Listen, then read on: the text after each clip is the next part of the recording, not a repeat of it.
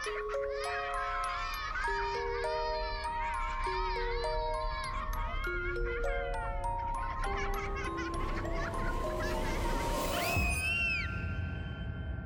ดีจ้าสวัสดีค่ะ และนี่คือรายการ Death and Berries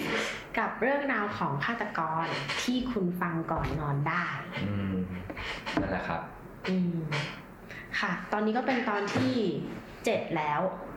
สำหรับใครที่อยากสื่อสารกับเราไม่ว่าจะเป็นเรื่องของตอนนี้หรือตอนที่ผ่านๆมาก็สามารถติดต่อเราได้ที่ Twitter Death and Berry สะกดนะคะ เป็น at d e a t h a n d b e r r i e s Death and Berry โดยที่ไม่มีอะไรคั่นกลางหรือว่าไม่มีตัวหนังสือใช่เขาเรียกว่าอะไรนะ character ต่างๆ อะอืมขีดขีดล่างอะไรเงี้ยเออ whatever อืมอืมก็คือติดกันไปเลย หรือว่าจะแฮชแท็ก แล้วก็ตามด้วยนอเด็กออ่านบอไม้รอเรือนะครับดอบรก็คุยกับพวกเราได้อืมนะครับ จะฆ่าใครก็บอกกับเราบ้าง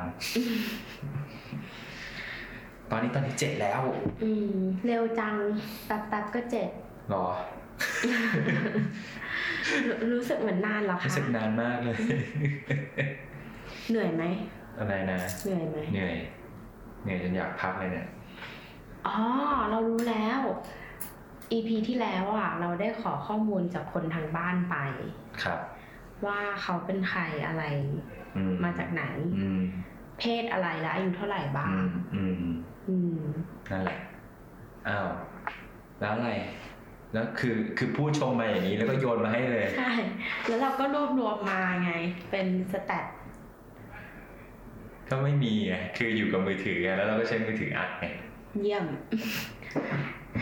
หกสิบคนหกสิบคนเป็นผู้ชายกับผู้หญิงครึ่งครึ่งๆกันเลยโอ้ใช่ แต่ว่าจะไปกระจุกตัวอยู่ที่ประมาณอายุ21ถึง30ซะส่วนมากอืมอืมผู้ชายจะอายุช่วง26ถึง30ผู้ชายจะเยอะหน่อย แล้วก็ผู้หญิงเนี่ยจะเด็กหน่อยช่วง 21ถึง25 จะเยอะ ต่ำสุดคือสิบห้าต่ำสุด15เพราะฉะนั้นคือเราก็ได้คำตอบแล้วว่าถ้าเราอะ ติ๊ก ติ๊กว่าให้ฟังได้เฉพาะสิบแปดบวกอะ ก็จะมีคนที่ฟังเราณปัจจุบัน เข้าไปฟังไม่ได้จะ60คนมีอายุต่ำกว่า15คนเดียว เอ้ยอายุ ใช่ มีมีสิบหกด้วย มีมี16สิบห้ามีอืมสิบหกนั่นแหละอืมอยู่แค่นั้นนั่นแหละ ก็จะมีคนที่ฟังไม่ได้ ใช่ แล้วก็สูงที่สุดเป็นอายุเท่าไหร่สี่สิบเจ็ดปะ ใช่ประมาณนั้น อืม แต่ก็ไม่แน่เพราะมีอีกคนหนึ่งอะที่เขาบอกว่าเขาอายุ 4x หลักสี่เออเออ เขาไม่บอกว่าเขาเขาเขีสี่ยนว่าเท่าไหร่อาจจะสี่สิบเก้าก็ได้เอออืมไม่แต่ว่าถ้าเกิดว่าเขียนมาอย่างนั้นนะผมก็ตีเป็น40 41ไปแหละมันจะได้ง่ายอืมๆบางคนบอกว่าเขียนเรนจ์5มา ก็เขียนมา 22ถึง27อย่างเงี้ยอืมซึ่งพอเวลามันทำข้อมูลมันก็ทำยากผมก็ตี 22 ไปเลย ส่วนมากจะเป็นผู้หญิงเนาะที่เขียนแบบนั้น อืม ใช่อืมผู้หญิงก็คงจะไม่เขียนแบบฉันอายุ27ถูกป่ะสมมติฉันอายุ27 แล้วฉันจะแบบอ๋อ5ฉันก็เอา27มาลบ2ไอ้ลบ5แล้วจะกลายเป็น22แล้วเขียนเลน22ถึง27อืมมันควรจะเป็นแบบ บอกว่าตัวเองอะอายุยี่สิบสอง จริงๆ ตัวเองอายุยี่สิบสองแล้วพอบอกเป็นช่วงก็เลยบวกห้าไปอย่างนี้มากกว่า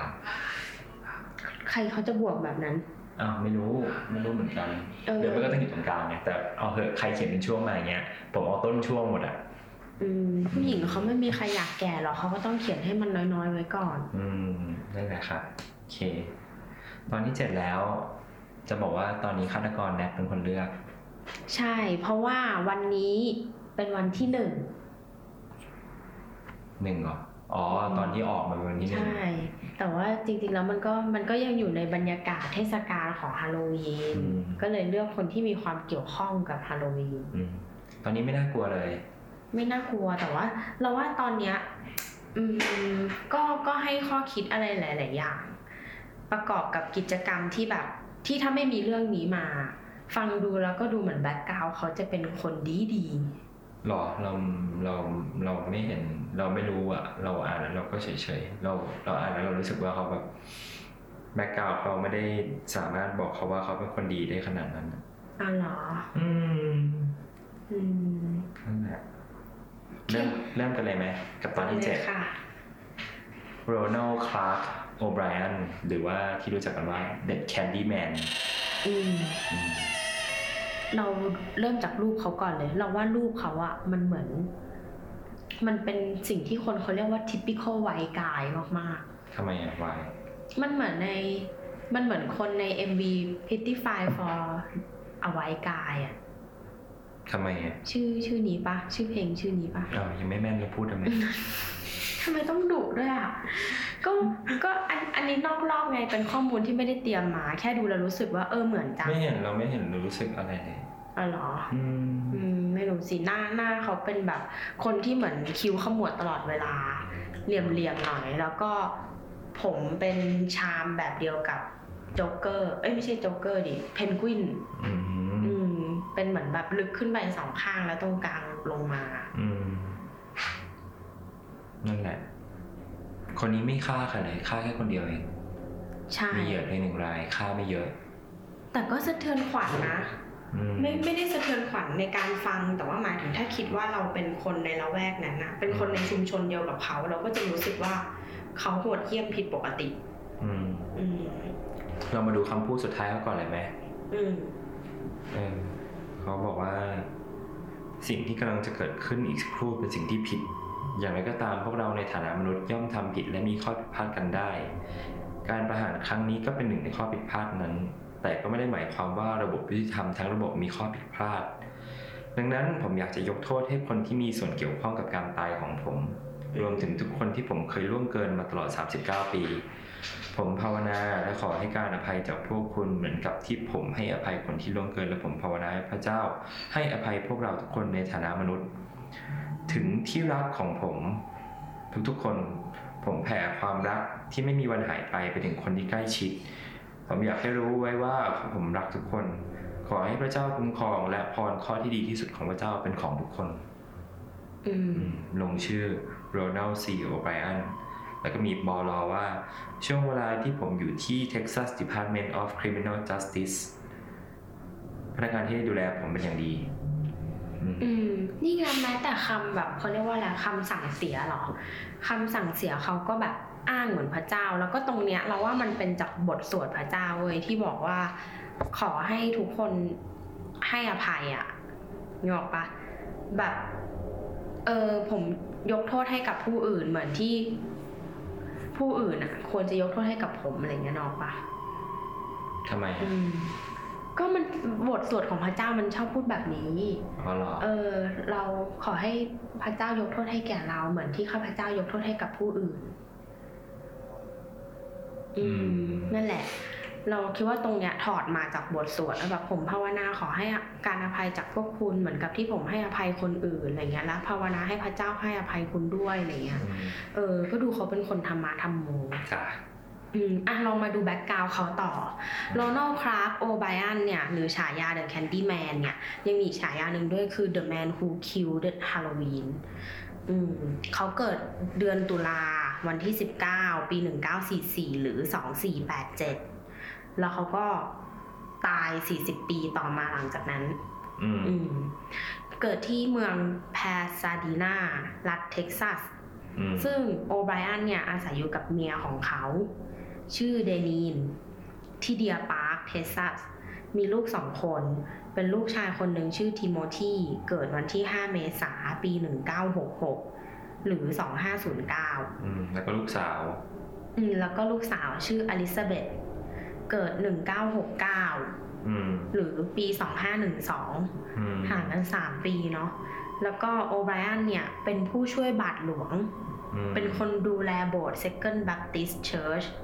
รับหน้าที่ร้องเพลงในคณะนักร้องประสานเสียง และรับผิดชอบโครงการรถประจำท้องถิ่นด้วยอื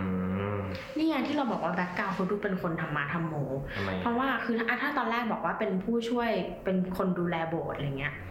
มันก็ธรรมดาเนอะปะเพราะว่าไอไอคำพูดแบบเนี้ยมันทำอาทิตย์เดียวอะ มันก็สามารถบอกว่าฉันเคยเป็นผู้ช่วยดูแลโบสถ์ได้ อืมอืมแต่การที่รับหน้าที่ร้องเพลงในคณะผู้ร้องช่วยบาทประหลวงสานด้วยเหรอเสียงอะ ผู้ช่วยบาทหลวงเลยนะ เออ นั่นแหละอืมแต่ว่าการการที่บอกว่าเป็นนักร้องในคณะ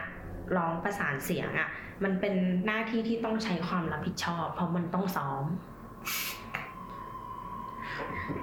อเกี่ยวอะไรเลย มันก็จะมี community ไง พอเราซ้อมเราก็ต้องมีการพักไม่เห็นกินรู้สึกข้าวเลยกลางวันไปซ้อมหลายทีไปแบไม่บเห็นมันจะมี obligation ไงมันไปแค่ min gle กับผู้อื่น มันก็มีสังคมันมแค่เป็นมีการเพื่อนมันแค่เป็นการบอกว่าเธอมีความรับผิดชอบ นั่นแหละแต่หมายถึงว่าเขาก็มีเพื่อนๆอยู่ในแวดวงโบสถ์ไง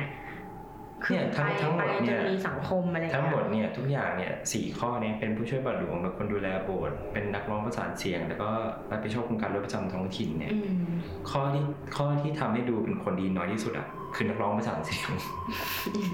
เพราะมึงไม่ได้ให้อะไรสังคมเลยเอามึงร้องเพลงให้ทุกคนฟังโอเค มันไพเราะเพอก็ก็จริงอะไรเงี้ยใช่แต่ว่าถ้ามองอะมันเป็นมุมที่กับว่าเรามีปฏิสัมพันธ์กับคนอ่าที่อยู่ในวงการเดียวกันนึกออกปะอ่าหมายถึงว่าเขาบอกว่าคบคนเช่นใดก็เป็นคนเช่นนั้น แล้วทุกคนเป็นคนแบบจิตใจดีมาร้องเพลงหนุ่มหนิงอย่างเงี้ยแล้วเราก็เข้าไปอยู่ในวงนั้นด้วยไม่รู้ว่าบาทหลวงตุยเด็กก็เยอะแยะ เดอะสปอตไลท์อย่างเงี้ยดูสิข้ามไปอะแล้วก็แบบรับผิดชอบโครงการประจำท้องถิ่นเนี่ยโครงการรถประจำท้องถามจริถิ่งนเเธอทำรายการเนี้ยเธอยังคิดว่าคนที่เธอเอามานี่เป็นคนดีสุดทุกคนเลยเหรอเดี๋ยวสิเราก็ต้องบิวให้เขาเกิดความเซอร์ไพรส์ไงเจ็ดตอนแล้วแม่งแบบมีคนดีสักตอนไหมไม่น่าเชื่อเลยว่าทำไมเป็นคนแบบนี้อะไรเงี้ย อย่างรับผิดชอบโครงการรถท้องถิ่นเราก็ว่ามันก็มีความเป็นคนดีนะ เพราะว่ามันต้องรับทั้งลูกเด็กเล็กแดงอะไรเงี้ยแล้วแบบสมมติ scenario มันก็ต้องมีเหมือนกับว่า รอไปด้วยกัน carpool มีจิตใจรักสิ่งแวดล้อมอะไรอย่างเงี้ยอืมต่อดีกว่าโมเบนทำงานเป็นช่างแว่นที่ Texas State Optical Company อือืมมนั่นแหละ อย่างไรก็ตามเนี่ยทั้งหมดทั้งปวงเนี่ยเป็นผู้ช่วยบาทหลวงก็แล้วเป็นคนดูแลโบสถ์ก็แล้ว เป็นนักร้องประสานเสียงก็แล้วแล้วรับผิดชอบโครงการรถประจำท้องถิ่นด้วยเนี่ยโอเบอันก็ยังประสบปัญหาทางการเงินอยู่ดีอืมเห็นปะอาสาจนไม่มีเงินอะก็เป็นจิตอาสาเพียวๆเปล่าครอบครัวมีหนี้สินล้นตัวและถูกบีบให้ขายบ้านเพื่อนำมาชำระหนี้โอเบอันได้ปรึกษากับคนรอบตัวและเพื่อนและยังบอกคนอื่นได้ว่าเขาคาดว่าจะได้เงินก้อนในช่วงปลายปี อืม thanh lạng ซึ่งทางทางที่มีปัญหาทางด้านการเงินเนี่ย แต่อยู่ๆโอไบรอันน่ะก็กลับไปเพิ่มมูลค่าคุ้มครองของลูกทั้งสองคนใช่ก็คือไปทำประกันให้ คือทำประกันอยู่แล้ว แล้วก็เพิ่มเข้าไปอีก อืมให้ให้กับทิโมธีเลน แล้วก็อลิซาเบธเลน โดยมีมูลค่า30,000ดอลลาร์ต่อคนอืมในขณะที่มูลค่าคุ้มครองของโอไบรอันกับภรรยาเนี่ยกลับอยู่ในระดับต่ต่ำอืมทั้งทั้งๆที่จริง ๆ คนคนอายุมากกว่าก็มีเสี่ยงจะตายมากกว่าปะหรือไม่เกี่ยว ใช่งั้นก็ควรจะทำให้คนที่อายุเยอะกว่าแพงกว่าอย่างเงี้ยหรอค่าเบี้ยจะแพงกว่าอืมเราไม่มีความรู้เรื่องประกันเลยอะที่เรียกว่าพรีเมียมไงมูลค่าผมคิดคิดซะว่าเป็นประกันรถยนต์ก็ได้พรีเมียมสำหรับเราว่าของแถม เวลาซื้อครบ250แล้วจะได้แก้วพรีเมียค่ามเบี้ยประกันภัย อย่างเช่นรถมูลค่าเท่ากันหรือว่าสมมติรถคันละล้านอืมอ่าแต่ว่าค่าเบี้ยประกันภัยที่ต้องจ่ายแต่ละเดือนน่ะ เปอร์เซ็นต์อาจจะต่างกัน ก็ขึ้นอยู่กับความเสี่ยงอืมเปอร์เซ็นต์ตรงนี้ต่างกันยังไงเขาจะต้องไปดูประวัติไงว่าเธอเป็นคนขับรถยังไง ขับรถซิ่งไหมอย่างเงี้ย ถ้าขับรถซิ่งก็ค่าเบี้ยประกันก็แพงหน่อย ถูกปะแล้วเขาจะรู้ได้ไงว่าเราขับรถซิ่งหรือเปล่าก็ดูได้แค่ว่าเราเคยโดนจับหรือเปล่าถูกปะไม่เขาก็ดูดีว่าเธอเคลมบ่อยไหมถูกแต่ปะถ้าเราซิ่งอย่างแยบยนต์เฟี้ยวฟ้าวไม่มีใครจับได้ไม่ชน ก็ไม่เป็นไรอื มมันก็ไม่ได้วัดเปล่า จริง ๆ ก็น่าจะติด GPS แล้วก็วัดความเร็วรถไปเลยไม่แต่ว่าถ้าเป็นรถต่างชาติมันติดไงอ๋อเออเดี๋ยวนี้ไทยก็มีรถประจำทางอะไรเงี้ย ก็มีติดความเร็วอืมนั่นแหละหรือเดี๋ยวนี้ประกันภัยบางที่เขาจะเอา GPS มาติดที่รถก่อนสักประมาณแบบสองสามเดือน เพื่อมาดูว่าเราอะขับรถเป็นยังไง เพื่อดูว่าเรามีชูเปล่าแล้วก็เก็บข้อมูลนั้นไปแบล็กเมลแล้วก็เรียกเงินจากเราได้เยอะกว่าค่าทำประกันอะต่อไหม ต่อไหมคุณแวะเข้าโรงแรมนี้ประจำเลยอย่างนี้ต่อไหมต่ออะไหมต่อต่อโรงแรมจิราอนันต์คืออะไรอะโอ้ยไปต่อดีกว่า อะไรวะโอเบอันแต่อะมาถึงมาถึงประเด็นแล้วก็คือโอเบอันอะฆ่าลูกชายตัวเอง ในวันฮาโลวีนในปี 1974 ด้วยไซยาไนด์เลสแคนดี้อืมอืม ไอ้คำว่า less เนี่ยมันเป็น participle form อะ participle form ก็คือที่แบบเติม ed ข้างหน้าอืมหรือว่าเป็น verb ช่องสามอะคนไทยเติม ed ข้างหลังสิเออเติม ed ข้างหลัง แต่ว่าคำเนี้ยอยู่ข้างหน้าคำนามอืมจะเป็นตัวขยายอีกทีหนึ่งเออ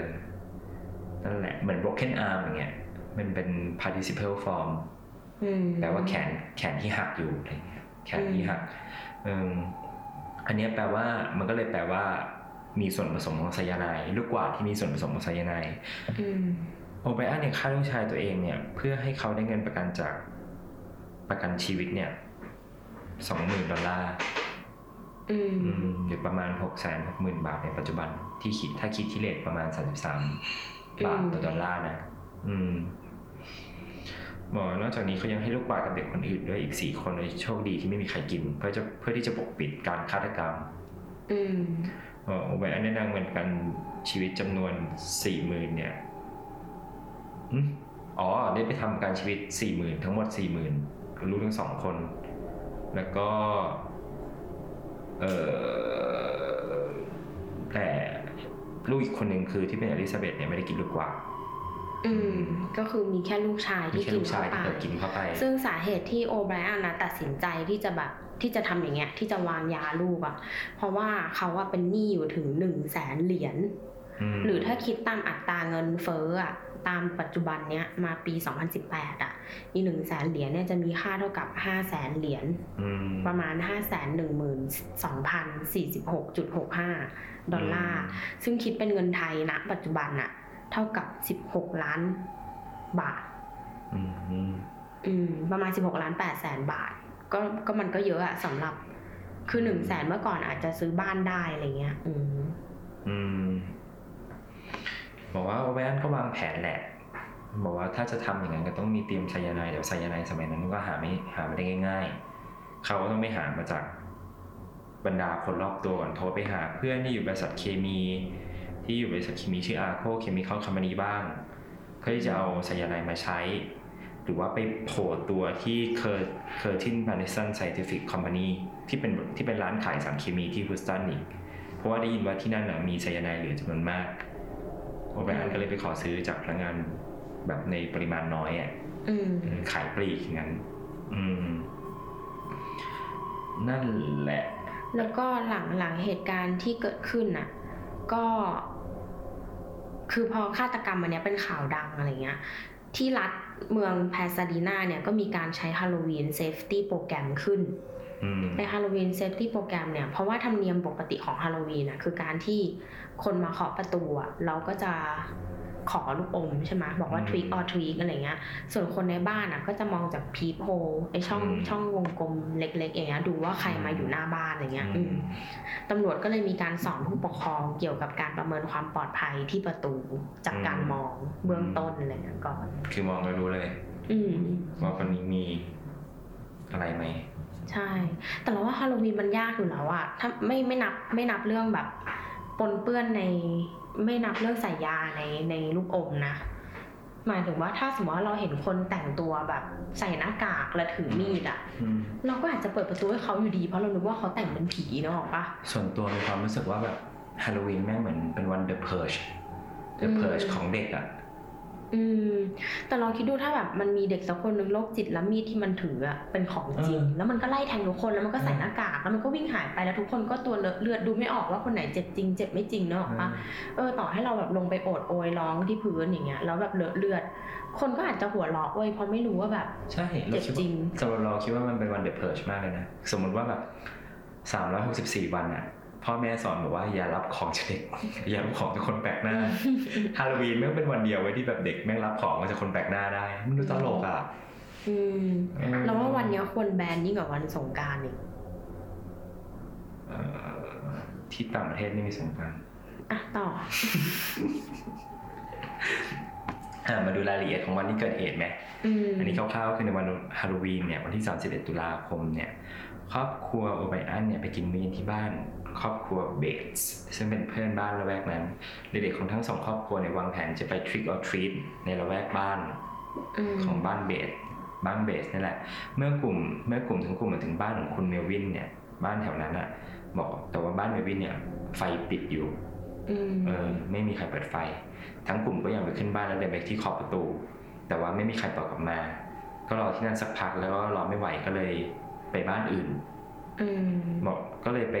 บ้านถัดๆไปแต่โอไบอันน่ะ ทิ้งห่างกลุ่มประมาณ 30 วิแล้วเขาค่อยวิ่งตามมาอืมอืมซึ่งโอเบอันได้ทำ Pixie Sticks เป็นเป็นยังไง Pixy Stix เป็นขนมที่มีลักษณะเหมือนเหมือนหลอดอะ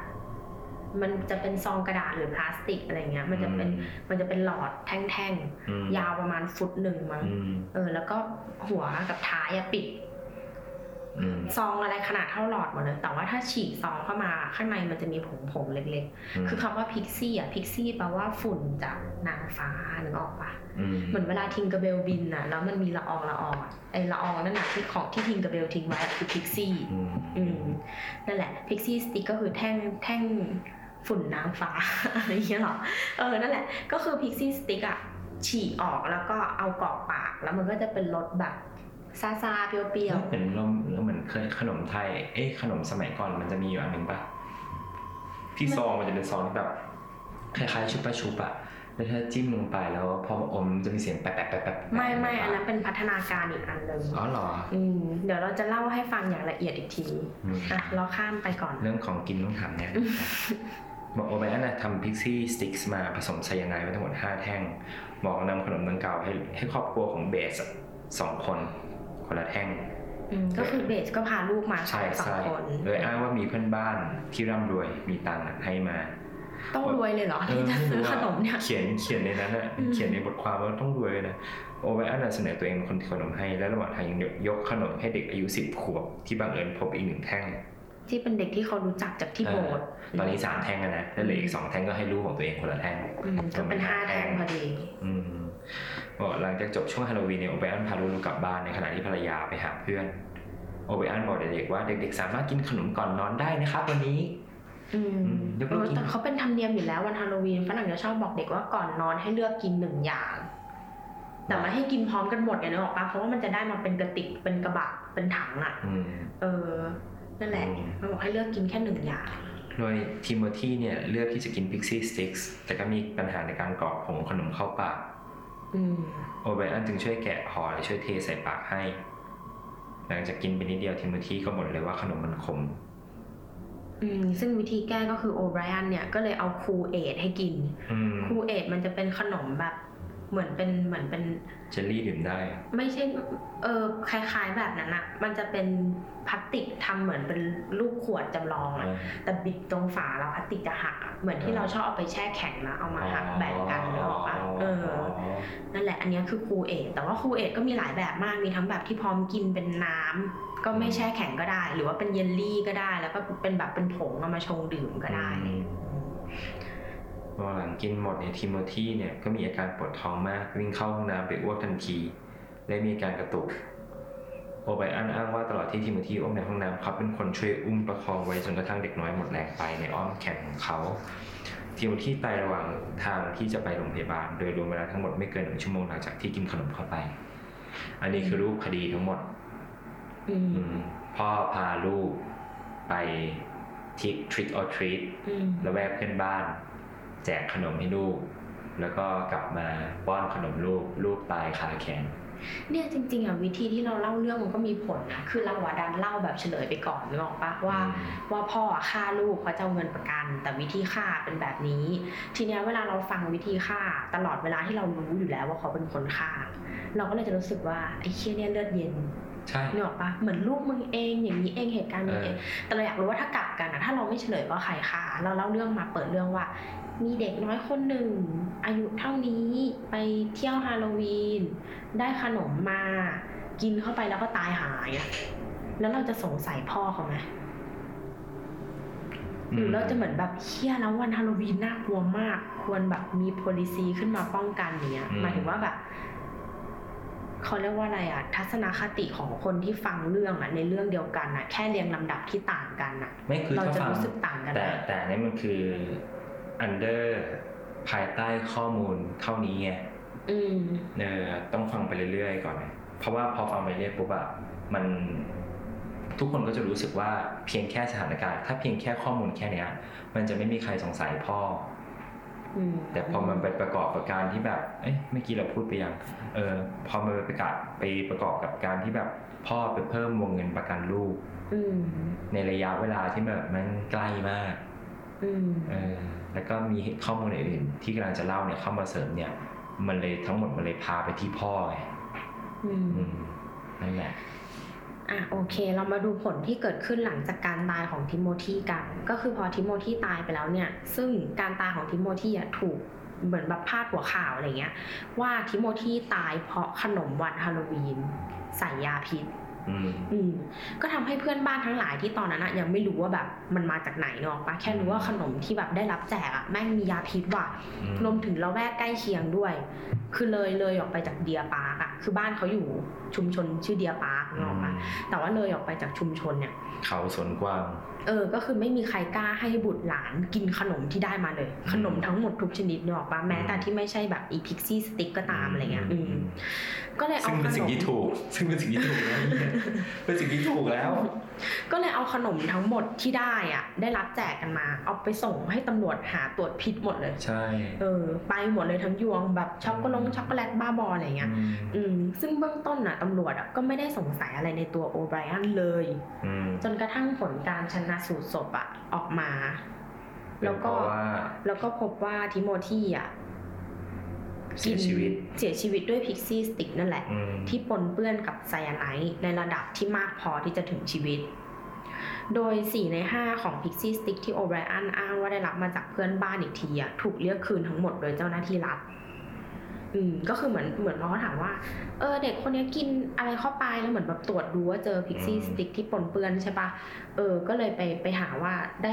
เด็กคนนี้ได้ Pixy Stix มาจากไหนอืมแล้วก็ด้วยกันมีอีกกี่แท่งอะไรอย่างอืเงี้ยอืมมก็ไปตามหามาอีกสี่แท่งที่เหลือออืมก็โชคดีที่ยังไม่ได้ไม่มีใครกินไปเลย โดยที่ผู้ปกครองของเด็กคนที่ 5 ที่ได้รับขนมมาเด็กคนสุดท้ายอะซึ่งก็คือเด็ก 10 ขวบที่รู้จักกันที่โบสถ์อะอืมตีโพยตีพายมากเมื่อเจ้าหน้าที่อะไปหาที่บ้านแล้วบอกว่า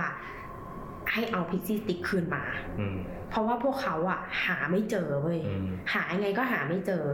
จนแบบในที่สุดอะเขาก็เลยวิ่งขึ้นไปดูที่ชั้นสองแล้วก็พบว่าในห้องนอนลูกของเขาอะซึ่งลูกเขาว่ากำลังหลับอยู่อะอืมถืออีอีแท่งขนมเนี่ยไว้อืมซองซองแท่งเนี่ย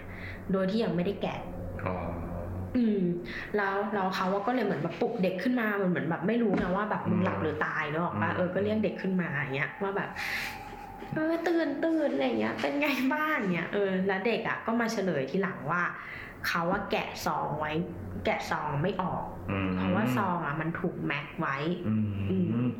คือภาษาอังกฤษมันใช้คำว่า staple นะอืมก็ก็คือ max นั่นแหละ เออ การใช้ลูก max เย็บไว้อย่างเงี้ยอืมซึ่งขนม Pixy Stix ทั้ง4ซองที่ถูกเรียกคืนอะ มันเคยถูกเปิดผนึกออกไปแล้วหนึ่งครั้งอืมแล้วก็ใส่ไซยาไนด์อะลงไป สูงจากแท่งที่เราบอกว่าแท่งมันประมาณฟุตหนึ่งอะอืมก็คือเหมือนเท Pixy Stix ออกหรืออะไรเงี้ยแต่เราว่ามันใส่ไม่เต็มแท่งหรอกอืมก็คงใส่ แล้วก็ใส่ไซยาไนด์ลงไปอะ สูงประมาณ2นิ้วอืมอืม แล้วก็ถูกปิดผนึกอีกครั้งหนึ่งอะด้วยลวดเย็บกระดาษอืมอืม ซึ่งจากความเห็นของนักพยาธิวิทยาเนี่ย พบว่าเพราะไม่ได้อ่านว่าพยาธิหรอพยาธิเป็นสัตว์พยาธิอ๋อพยาธิแปลว่าร่างกายโอเค นักพยาธิวิทยาเนี่ยพบว่าพิกซี่สติ๊กที่ทิโมธีกินเข้าไปอะมีไซยาไนด์จำนวนมากพอที่จะฆ่าผู้ใหญ่ถึงสองคน ในขณะที่อีกสี่แท่งที่เหลือ มีปริมาณยามากพอที่จะฆ่าผู้ใหญ่สามถึงสี่คนต่อซองอืมก็คือใส่เยอะไป อืม แต่เราก็งงนะว่าอีเด็กอะ่ะมันไปแกะแม็กทำไมวะ ในเมื่อพิกซี่สติ๊กอะมันถูกสร้างมาให้ฉีกตรงไหนก็ได้เนกอะเด็ปะกไม่รู้ไง มึงก็ฉีกแล้วก็กรอกใส่ปากเสือกไปนั่งแกะแม็กคนนี้คือคนที่โชคดีที่สุดละอืมเหมือนกับแบบจะตายจะตายแต่ก็ไม่ตายอะอืมเออจะตลกกว่านี้ถ้าเกิดว่ากินซองแล้วถือขนมไว้ ต่อต่อเลยค่ะเบื้องต้นโอเบอันให้การกับตำรวจว่าเขาจำไม่ได้ว่าเขาได้ Pixie Six มาจากที่ไหนตำรวจรู้สึกสงสัยในข้อแก้ตัวของโอเบอันเพราะว่าโอเบอันกับเพื่อนบ้านอะพาเด็กไปตามบ้านมาถึงสองเส้นเท่านั้น เพราะว่าฝนตกก็เลยไปได้ไม่ไกลไงไปได้แค่ถนนอ๋อแบมันบสก็องควรเส้จะนจำได้ว่าเจออะไรบ้างใช่ความสงสัยในตัวโอเบอันเริ่มเพิ่มขึ้นเนื่องจากไม่มีบ้านไหนที่กลุ่มโอเบอันไปแวะอะแจก Pixie Sticks สวยอืมเหี้ยคือแม่เป็นคนดีที่ที่แจก Pixie Sticks หลังจากเดินไปตามบริเวณรอบรอบแถวบ้านใกล้เคียงสามครั้งโอเบอันพาตำรวจไปดูบ้านที่ไม่ได้เปิดประตู มันจะมีบ้านหนึ่งที่ไม่ได้เปิดประตูถูกปะคือแต่บ้านหลัว่างแรกแต่ว่าอันเนี้ยต้องบอกว่ามันไม่ใช่ความสวยเว้ยเพราะว่าพิกซี่สติ๊กจริง ๆ แล้วอะมันไม่ใช่ขนมฮิตอ๋อสำหรับวันฮาโลวีนอ๋อมันอาจจะฮิตในวันอื่น แต่เดี๋ยวเราจะเล่าให้ฟังว่าขนมอะไรบ้างที่ฮิตในวันฮาโลโอวีนเคโอเคบอกว่านั่นแหละพาไปบ้านหลังแรกที่ไม่ได้เปิดประตูถูกปะโอไบรอันอ้างว่า เขาได้มาแวะบ้านนี้อีกรอบก่อนที่จะวิ่งไปรวมที่กลุ่มอีกครั้ง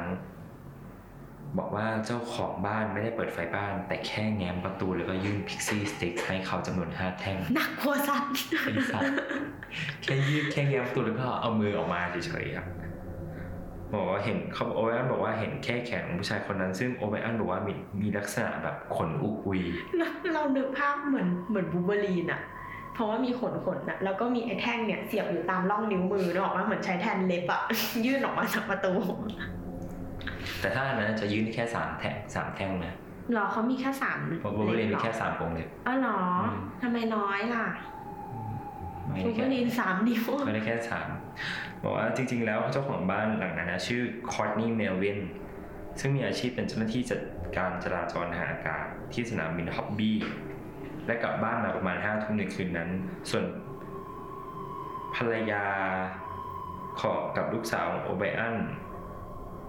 อ๋อไม่ใช่ภรรยากับลูกสาวของเมลวินเนี่ยออกให้ลูกบาศก์คนอื่นเหมือนกันอืมแต่ออกไปก่อนที่กลุ่มของโอไบอันจะมาถึงทำให้ตำรวจอะเอาเมลวินเนี่ยเอาจากผู้ต้องสงสัยไปอืมแล้วนอกจากนี้เนี่ยยังมีอาลีบาย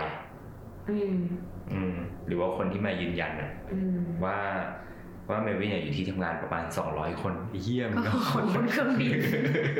คนบนเครื่องบินมองลงมาเห็นใช่จริงๆนะสมมติว่าทำงานอย่างนี้ป่ะมีกัปตันทุกกัปตันทุกอันอะกัปตันทุกเครื่องบินอะอืมเอาผมเพิ่งคุยกับเขาเองครับอะไรอย่างเงี้ยเออ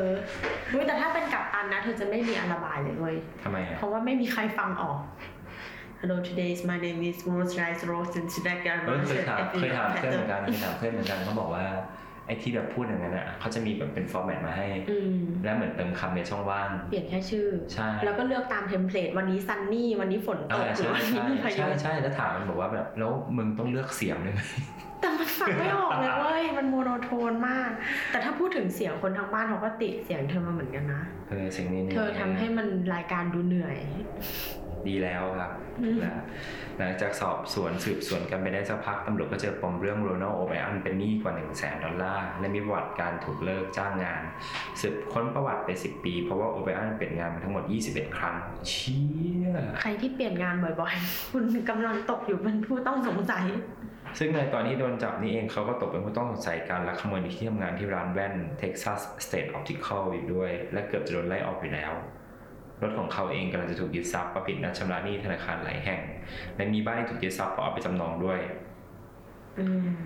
ตำรวจเพราะว่าโอเบอันได้ออกกรมธรรม์ประกันชีวิตให้กับลูกๆของเขาเพิ่มในเดือนที่เหมือนที่มาที่ตายอะแหละอืมบอกในเดือนมกราคมเนี่ย อืมโอเบอันเนี่ยก็ไปเพิ่มวงเงินประกัน จริง ๆ แล้วอะบริษัทประกันชีวิตอะจะไม่ค่อยให้เพิ่มวงเงินประกันอะไรลักษณะอย่างนี้ อย่างเช่นสมมติถ้าเรารู้ว่าเราเป็นมะเร็งอย่างเงี้ย แล้ว เรา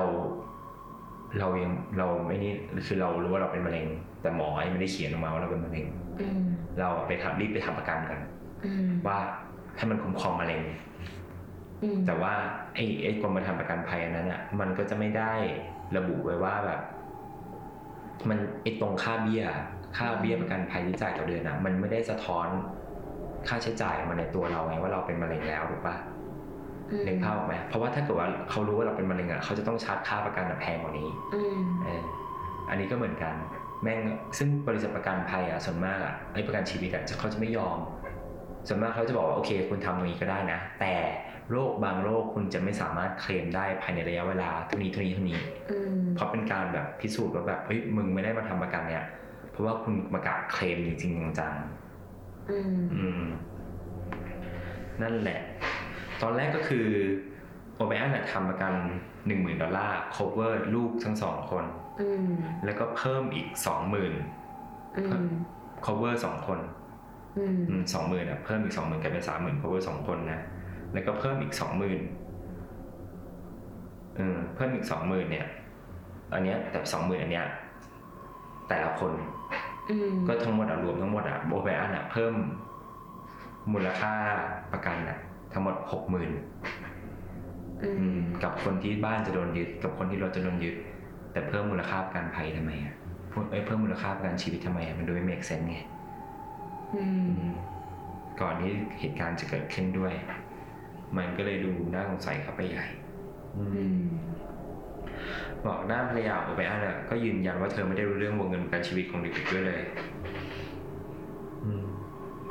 ตำรวจยังพบว่าในเช้าวันหลังจากที่ทิโมธีตายโอเบอันได้โทรหาบริษัทประกัน เพื่อแจ้งเรื่องกรมธรรม์ประกันภัยของชายอีกด้วย ก็คือจะถอนเงินเลยว่างั้นเถอะตายปุ๊บเงินปั๊บอืมเคลมเร็วอืมเออเลยตำรวจพบว่าโอเบอันได้แวะร้านจำหน่ายผลิตภัณฑ์เคมีนิวสันเพื่อหาซื้อไซยาไนด์ก่อนวันฮาโลวีนไม่นาน อืมอืม แต่ว่าก็ซื้อไม่สำเร็จ เพราะว่าเขาออกจากร้านไปเมื่อพบว่าจำนวนขั้นต่ำที่จะซื้อได้ก็คือ 5 ปอนด์อืมหรือ 2.26กิโลซึ่งมันเยอะเกินไม่รู้จะเอาไปทำอะไรเขาเลยไม่ได้ซื้ออืมอืมพอพอตำรวจเจอว่าเขาแวะร้านผลิตภัณฑ์เคมีในฮูสตันเนี่ยเขาก็เลยถึงได้เริ่มมีข้อสงสัยว่าโอไบรอันเนี่ย น่าจะฆ่าลูกชายตัวเองอืม ซึ่งตำรวจอะตั้งทฤษฎีว่าโอไบรอันอะผสมยาพิษในขนมเพื่อฆ่าลูกตัวเองหวังเงินประกันอืมและตำรวจอะก็เชื่อว่าเหตุที่โอไบรอันให้ขนมเด็กๆคนอื่นอะเพียงเพราะว่าแค่ต้องการให้การฆ่าเอาเงินประกันอะดูเนียนอืมตำรวจก็เลยแจ้งข้อสันนิษฐานนี้ และสอบสวนด้วยคำถามซ้ำๆแต่โอไบรอันก็คือยืนยันตลอดว่าเขาอะบริสุทธิ์ คืออันเนี้ยมันฮะอ่าฮะโอเคอื มมันก็จะมานำไปสู่ว่าตัวเวลาสอบสวนกับกับข้อกล่าวหาในชั้นศาลไป ถูกปะเพราะเขาโดนจับแล้วอืมอืมนั่นแหละ แล้วก็แม้ว่าสุดท้ายอะตำรวจอะจะไม่เคยเจอว่าโอไบรอันอะได้ยาไซยาไนด์มาจากไหน สรุปก็คือไม่เจอนะอืมเพราะว่าสอบอะ โอไบรอันก็คือไม่ไม่เคยสารภาพอะไรเลยอืมเออ ไม่ยอมรับทั้งสิ้นว่าทำเขาก็เลยไม่รู้ว่าสุดท้ายได้มาจากไหน แต่ว่าอันเนี้ยที่ที่จับแล้วก็ไต่สวนอะไรทั้งหมดก็คือเป็นพยานแวดล้อม อืมอืมก็คือตำรวจอะไม่เจอว่าได้เซียไนท์มาจากไหนอย่างไรในราคาเท่าไหร่คือไม่รู้เลยเลย แต่เขาเนี่ยก็ถูกจับกลุ่มอยู่ดีในข้อหาฆาตกรรมทิโมธีเนี่ยแหละ โดยถูกจับอย่างเป็นทางการ ก็คือไม่ได้ถูกจับไปไปสอบสวนแล้ว คือเข้าคุกแล้วนึกออกปะ คือณตอนแรกที่ที่หลังวันฮาโลวีนเนี่ยตำรวจเอาไปสอบสวนเฉยๆเออ แต่ว่าอันเนี้ยก็คือถูกจับอย่างเป็นทางการอะวันที่5พฤศจิกายน1974ในปีที่เกิดเรื่องนั่นแหละ ก็คือถือว่าจับได้เร็วมากเทียบกับเคสอื่นๆที่เราเคยทำอืมอืมโดยข้อหาที่โดนจับอะมีทั้งหมด 5 กระทง กระทงแรกเนี่ยสำหรับการฆ่าทิโมธี ก็คือเป็นข้อหา capital murder อืมส่วนอีก4กระทงอะก็คือข้อหาพยายามฆ่า โดย4กระทงก็คือลูกสาวตัวเองหนึ่งลูกเพื่อนบ้านที่ไปเดินสายฮาโลวีนด้วยกันอีกสองแล้วก็เด็ก10ขวบที่โบสถ์อีกหนึ่งคนอืมอืมโดยโอไบรอันนะก็ปฏิเสธข้อหาทั้งหมด5กระทงไม่รับเลยอืมอืมส่วนเดี๋ยวที่บอกว่าข้อหา capital murder เนี่ยเดี๋ยวจะอธิบายอีกทีโดยละเอียดว่าคืออะไรอืม แล้วก็การไต่สวนของโอไบรอันเนี่ยเริ่มต้นที่ศาลในฮูสตันวันที่ 5 มิถุนายน ปี 1975 หรือ 2518ครับซึ่งในระหว่างการไต่สวนเนี่ยนักเคมีที่เคยเป็นเพื่อนร่วมงานกับโอไบรอันน่ะเขาก็ให้การว่าตั้งแต่หน้าร้อนปี 1973อะเขาก็เคยถูกโอไบรอันเนี่ยติดต่อมาแล้ว รอบหนึ่งอืมเพื่อสอบถามว่ายาไซยาไนด์อะต้องใช้เท่าไหร่ถึงจะมีผลต่อชีวิต อืมอืมพ นักงานสารขายสารเคมีเนี่ยก็ขึ้นขึ้นให้การด้วยเช่นกันโดยระบุว่าโอไบรอันเนี่ยเคยถามเขาว่าจะหาซื้อไซยาไนด์ได้ที่ไหนบอกส่วนเพื่อนและเพื่อนร่วมงานให้การว่าหลายเดือนก่อนการตายของทิโมธีนั้นนะโอไบรอันได้แสดงความสนใจที่ผิดปกติอืมก็คือ unusual interest อือหือ มันวัดยังไงวะเหมือนแบบเราหน้าแบบพอบอกว่า unusual interest อะนึกถึงหน้า Homer Simpsonแล้วทำหน้าแบบล็อกแรกอะสนใจแบบล็อกแรกอะพอพูดคำว่าไซยาไนด์แล้วไอ้นี่ก็แบบฮะอะไรนะอะไรนะอะไรนะไซยาไนด์ฮะบอกเนี่ย unusual interest ในตอนไซเนี้ยายไนถ้าด์สมมติว่าพวกเราโดนเรียกไปสอบอะเราจะดูเป็นคนที่สนใจเรื่องฆาตกรรมอย่างผิดปกตินะบอกและได้เอ่ยถึงว่าปริมาณเท่าไหร่ถึงจึงจะสามารถฆ่าคนได้ น้องสะพ้ายทั้งหญิงและชายของโอเบอันให้การว่าในงานศพของทิโมธีเองโอเบอันได้พูดถึงการนำเงินประกันไปใช้พักผ่อนหยุดยาวไอ้นี่ก็อืมและจะเอาไปซื้อของต่างๆ ส่วนในด้านของโอไบรอันก็ยังตีมึนว่าตัวเองบริสุทธิ์ เขาได้อ้างถึงตำนานเมืองหลายสิบปีก่อน ที่บอกว่ามีมือวางยาพิษ mad poisoner ที่สุ่มนำขนมใส่ยาหรือใส่เข็มและมีดโกนลงในขนมแอปเปิลแล้วนำมาแจกจ่ายให้แก่เด็ก อืมซึ่งก็คือเขาก็ยังมั่นใจว่าว่าตัวเองอะเนียนๆอืมแบบอู้การที่แบบได้ Pixy Stix มาจากใครไม่รู้เนี่ยอืมเป็นข้ออ้างที่เนียนอะไรเงี้ยอืมเพราะย้ำแต่เรื่องนี้โดยที่ข้อเท็จจริงคือมันเป็นแค่ตำนานเมืองตำนานเมืองนี่คือนางปากฉีกอะไรเออเงี้ย urban legend อืมอืมแต่ไม่มีการบันทึกเป็นคดีหรือเคยมีหลักฐานอะไรที่บอกว่าเหตุการณ์คนแปลกหน้าแจกขนมใส่ยาพิษเคยเกิดขึ้นหรือมีอยู่จริงอืม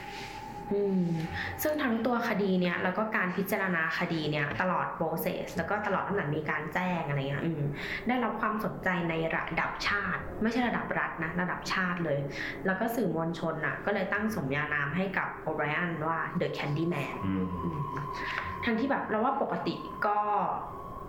ไม่ปกตินะ หมายถึงว่าคนที่จะได้สมญานามส่วนมากมันจะเป็นแบบอะไรที่ ดูรุนแรงนึกออกปะหรือเป็น serial killer serial อะจะมีจะมีฉายากันทุกคนอืมแต่อันเนี้ยฆ่าแค่หนึ่งคนแล้วก็หยุดเลยมันอืมมีฉายาแหละมันดูรุนแรงมั้งฆ่าลูกตัวเองอืมบอกโอเบอันถูกตัดสินว่ามีข้อมีความผิดข้อหา capital murder โดยลูกขุนใช้เวลาแค่ 46 นาทีในการตัดสิน นี่ก็เร็ว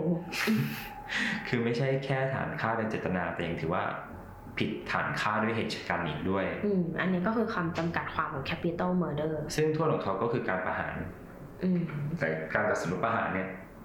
ลูกขุนได้ใช้เวลาแค่ 71 นาทีในการตัดสิน ก็เร็วอีก บางอันเขาอยู่เป็นวันเลยนี่อืมอยู่กันสองสามวันเลยภรรยาของเขาขอฟ้องหย่าก่อนที่โอเบอันจะถูกประหาร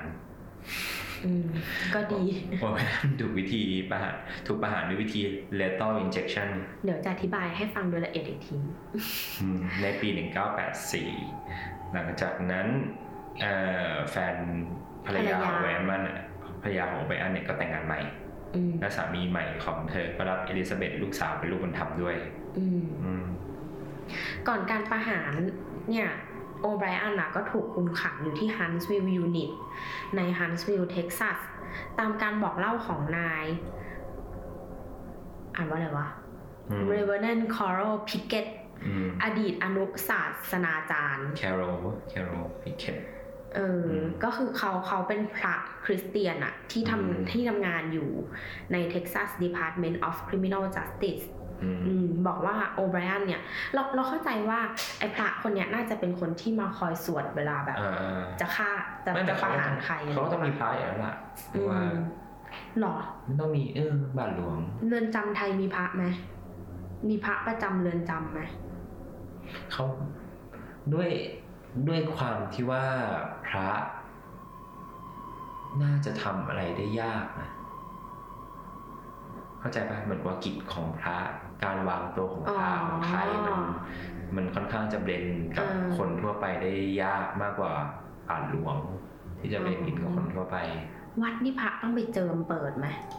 ไม่ใช่กิจนะจริงๆแล้วไม่ใช่กิจของพระแต่นะพระเจิมทุกอย่างเลยนะอืม เจเจิอมหมดนะรถเจิมอะไรด้วยอืมอะ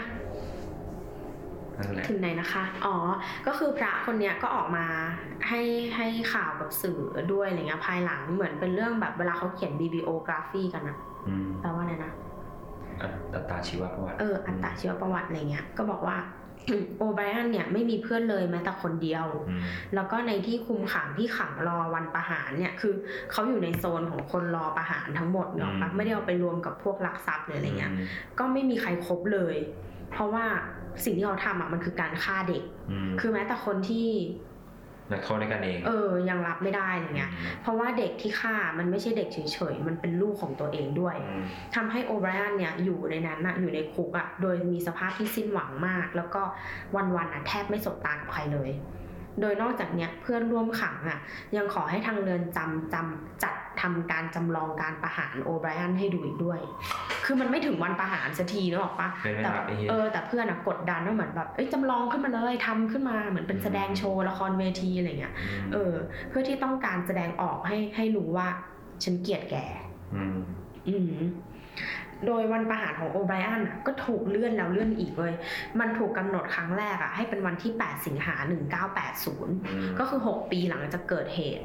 อืมอืมก็นานแล้วนะ แต่ทนายความของเขาอะก็ยื่นร้องเรียนให้เลื่อนออกไป แล้วก็สำเร็จด้วย วันประหารถูกกำหนดเป็นครั้งที่สองอะเป็นวันที่ 25 พฤษภาคม 1982 ก็คือหลังจากครั้งแรกอะสองปี แต่ก็ถูกเลื่อนออกไปอีก ครั้งที่สามเนี่ย ถูกกำหนดโดยผู้พิพากษา ชื่อไมเคิลแม็คสแปดเดนอืมโดยไมเคิลเนี่ยกำหนดให้เป็นวันที่ 31 ตุลา 1982 โดยอาสาเลยว่า เดี๋ยวขับรถไปรับเองอืมเออจะขับรถไปรับตัวโอไบรอันเนี่ยมารับโทษเอพิพากษาแม่งอืมซาดิสว่ะซึ่งเขาอะกำหนดไปวันที่ 31 ตุลา1982 ใช่ไหมมันก็จะครบ 8 ปีอะ จากวันเกิดเหตุพอดีเป็นวันครบรอบ เพราะว่ามันเป็นวันฮาโลวีนอีกครั้งหนึ่งอืมซึ่งถ้าสมมติว่าเขาประหารสำเร็จเนี่ย โดยวิธี lethal injection เนี่ย จะถือว่าเป็นครั้งแรกที่รัฐเท็กซัสจัดการประหารด้วยวิธีนี้ ครับ อืม อย่างไรก็ดีศาลสูงสุดเนี่ย หรือศาลฎีกา ก็เลื่อนวันประหารออกไปอีกอืมเออ แล้วก็เป็นโอกาสให้โอไบรอันเนี่ย ได้ยื่นคำร้องขอตัดสินใหม่ด้วยโอ้โหเออ แต่ว่าสุดท้ายอะการประหารอะ ก็ถูกกำหนดอีกครั้งหนึ่งเป็นครั้งที่สี่อืมในวันที่ 31 มีนาคม 1984อืมโดยทนายของโอไบรอันนะได้ยื่นเรื่องว่าการประหารด้วยวิธี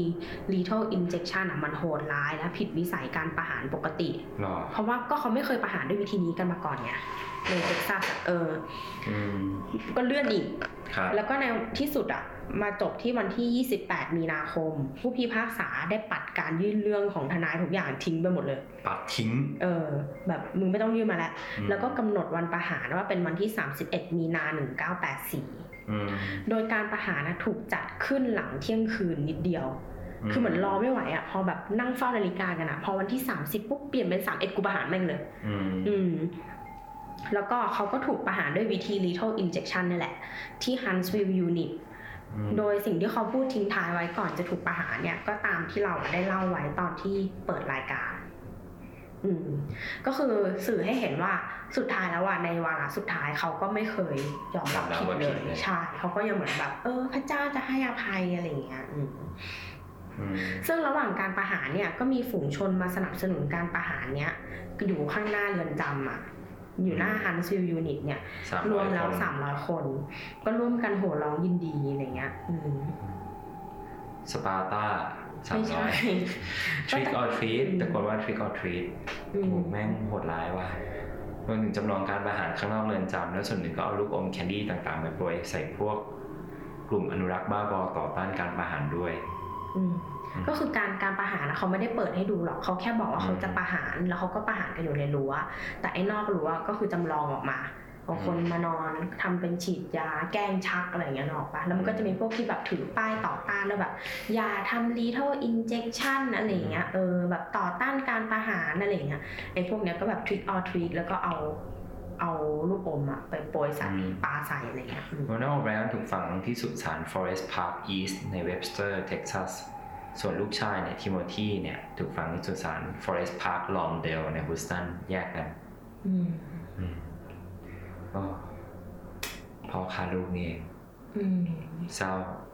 นะ แต่ยังไงก็เหอะมาผ่อนคลายดีกว่าอืมเข้าสู่ช่วงที่ทุกคนรอคอยนะครับ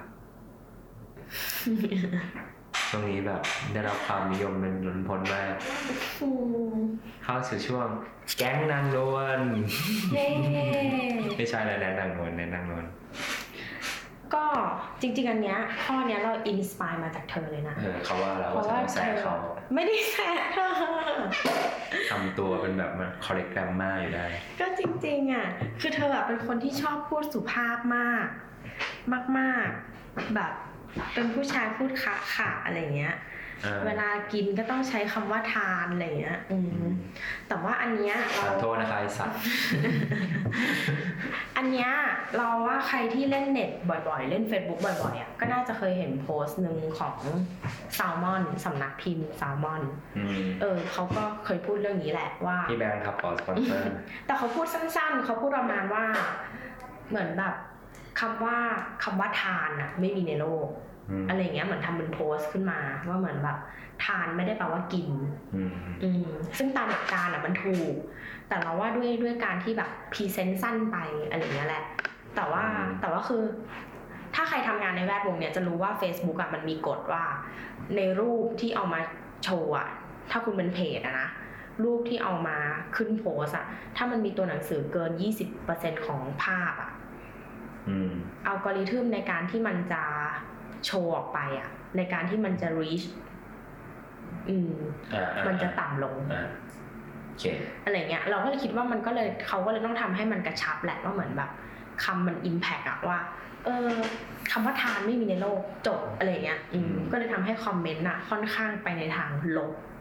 เออว่าเหมือนแบบเป็นสำนักพิมพ์สเปล่า แต่ว่าไม่โอนอ่อนปรับตามกระแสแบบโลกสังคมสมัยนิยมอะไรเงี้ยเออแล้วก็บอกว่าถ้าถ้าทำงานกับภาษาจริงก็น่าจะรู้นะครับว่าภาษาเป็นสิ่งที่ไม่ตายแล้วมันพัฒนาแล้ว แต่คุณยังแบบไม่ก้าวตามมันอะไรเงี้ยอืม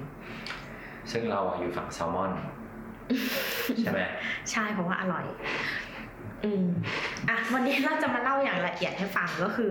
คำว่ากินน่ะ จริง ๆคำว่ากินน่ะ มันเป็นคำสุภาพอยู่แล้วครับอันนี้เป็นหนึ่งเหตุผลด้วยที่จริง ๆ ก็ไม่ต้องไปแปลงมันเป็นคำอื่นก็ได้ อืมอันนี้ชายไม่เคยรู้เลยนะ ก็เลย ก็เลยแบบไม่ไม่จำเป็นจะต้องเปลี่ยนเป็นคำว่ารับประทาน แต่คำว่าทานเนี่ยจริงๆอะก็คือมันไม่มีการใช้ในความหมายของคำว่ากิน คือทานอะมันไม่ใช่คำย่อของของคำว่ารับประทาน อืมทานแปลได้สามความหมายก็คือหนึ่งการให้ ครับมักใช้ประกอบท้ายคำอื่น เช่น ธรรมทาน วิทยาทาน อืมเออ ก็คือให้ให้ทำให้วิให้ความรู้อะไรอย่างเงี้ยแหละ อืม สิ่งที่ให้มักหมายถึงเงิน หรือสิ่งของที่คนให้แก่คนยากจน แล้วก็คำว่าทานเนี่ยเป็นทำข้อหนึ่งในทศพิธราชธรรมด้วยอืมอืมส่วนความหมายที่สองเนี่ยก็คือยันหรือรับไว้ มักใช้เข้าคู่กับคำว่าต้าน เป็นคำว่าต้านทานอืมแล้วก็ความหมายที่สามก็คือการสอบหนังสือให้ตรงกับต้นฉบับ เหมือนเหมือนตรวจอย่างเงี้ย ก็เลยเป็นความหมายคำว่าตรวจทาน อืมอืม ส่วนที่มาของคำว่ารับประทานเนี่ยจริงๆอะมันมาจากคำว่ารับที่แปลว่าได้ กับประทานที่แปลว่าให้อืมโดยสมัยก่อนเนี่ยคนชั้นสูงอะเขาจะให้ผู้น้อย เริ่มจากที่แบบคนในวังหรือเจ้านายอะทำอาหารเยอะกินอลังการหรูหราเนี่ยแล้วก็กินไม่หมด แล้วก็ยกอาหารที่เหลือให้กับคนงานหรือใครเนี่ยอือืมมแล้วคนที่ได้อะเวลาได้ปุ๊บอะก็จะเอาไปอวดว่า วันนี้ฉันได้รับประทานอาหารจากท่านมาอืม นึกออกไหมก็คือฉันได้ฉันได้รับประทาน ก็คือรับสิ่งที่ท่านน่ะประทานมาให้ได้รับให้เอมาอก็เลยกลายเป็นคำว่ารับประทานอาหารอืมซึ่งต้องต่อด้วยคำว่าอาหารด้วย อืมอืมพอใช้ไปเรื่อยๆอะบางคนไม่เคยได้รับประทานอาหารมาก่อนอืมไม่เคยเจ้านายไม่เคยให้อาหาร ก็เลยเข้าไม่เข้าใจคำว่ารับประทานว่า มึงได้อะไรมาเหรออืมเออ ก็เลยเข้าใจรวมๆไปเองเดาจากบริบทว่ารับประทานแปลว่ากินอืมอืมวันนี้ฉันได้กินอาหารแบบหรูมาด้วยแหละครับอ๋อก็เลยนึกว่าอ๋อได้ได้กิน เออไม่รู้ว่ารับประทานแบบอาหารหรูมาจากเจ้านายอะไรเงี้ยอืมซึ่งการบอกว่ารับประทานเท่ากับกินน่ะมันก็ไม่ตรงกับความหมายดั้งเดิมอืมอืมเพราะว่ารับประทานมันต้องต่อว่า รับประทานอาหารก็คือได้รับอาหารอืม แล้วทานโทษนะคะทานโทษทานโทษนะคะก็รับประทานโทษป่ะได้ได้รับการให้อภัยโทษอะไรอย่างเงี้ยป่ะเออโอเคนั่นแหละอืมซึ่งซึ่งพอเราย่อให้สั้นน่ะ อย่างที่บอกว่ารับประทานอะ จริง ๆ ก็คือรับประทานอาหารเนี่ยหรอกปะรับประทานเฉยๆยังแปลว่าแค่แบบได้รับหรือแปลว่าให้อะไรอย่างเงี้ยเลยอะอืมแต่การย่อสั้น ๆ ว่าทานอาหารน่ะ ก็เลยยิ่งผิด เพราะว่าทานอาหารน่ะก็คือการเอาอาหารน่ะไปให้คนอื่นอืมฉันทานอาหาร ให้เธอ ให้ฉันทานอาหารเธอ อืม ก็บอกว่าเธอให้อาหารฉัน อืมอืมโอเคอะจบไปแล้วหนึ่งข้อ ส่วนข้อต่อมาที่ติดไว้จากในเรื่องก็คือเรื่องของ Pixie Stick Pixy Stix เนี่ยเป็นขนมที่มีลักษณะเป็นผง บรรจุภัณฑ์จะอยู่ในลักษณะของหลอดที่ปิดหัวปิดท้าย โดยปัจจุบันเนี่ยผลิตภายใต้บริษัทเนสเล่แล้วก็มักจะผลิตในสวิตเซอร์แลนด์อืมส่วนประกอบหลักคือ dextrose หรือก็คือกลูโคสเฮ้ยใช่เหรอ ใช่ ถ้าเธอเอา dextrose ไป Google ในวิกิพีเดีย มันจะขึ้นมาว่า dextrose ก็คือกลูโคสอะชนิดหนึ่ง พูดไปก่อน พูดไปก่อน พูดไปก่อน พูดง่ายๆก็คือน้ำตาลนั่นเองมอันนี้คือส่วนประกอบหลักที่หนึ่ง และอีกอันหนึ่งก็คือ citric acid ซึ่งก็คือพวกกรดมะนาวอะไรเงี้ยทำให้มันเกิดรสเปรี้ยวรสอะไรเงี้ยอืมแล้วก็จะแต่งกลิ่นสีรสซึ่งจะเป็นสีแบบ artificial สังเคราะห์ หรือว่า natural ก็ได้ก็คือตามธรรมชาติอืมอืเริ่มแรกเนี่ย Pixie Stick ถูกคิดค้นในแบบเอาใหม่เริ่มแรกเนี่ย Pixy Stix ถูกคิดค้นในปี 1942 หรือตรงกับพศ2485 โดยบริษัทชื่อ Sunline concept แรกเนี่ยคือเขาตั้งใจให้มันมาเป็นลักษณะผง เพื่อที่จะเอาไปเทแล้วก็ชงดื่มกับน้ำ แต่หลังจากวางจำหน่ายไปสักพักเนี่ยเขาก็มีการทำ research หรือออกมา survey ว่าแบบครับคนซื้อไปทำอะไรกันบ้าง คนวัยไหนมักจะกินหรืออะไรเงี้ยครับแล้วเขาก็พบว่าผู้บริมากผู้บริโภคส่วนมาก ผู้บริมากส่วนโภคคืออะไร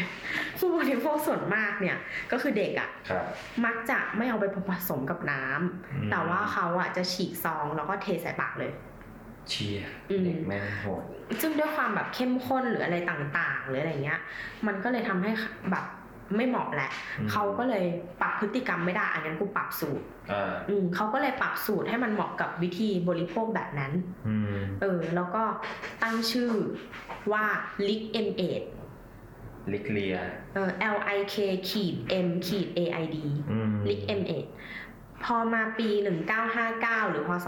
2502 เนี่ย ถึงได้เริ่มใช้ชื่อ Pixie Stick อืมอืมส่วน Lick M8 เนี่ยก็ผันตัวเองไปเป็นอีกไปเป็นอีกขนมอีกแบบหนึ่ง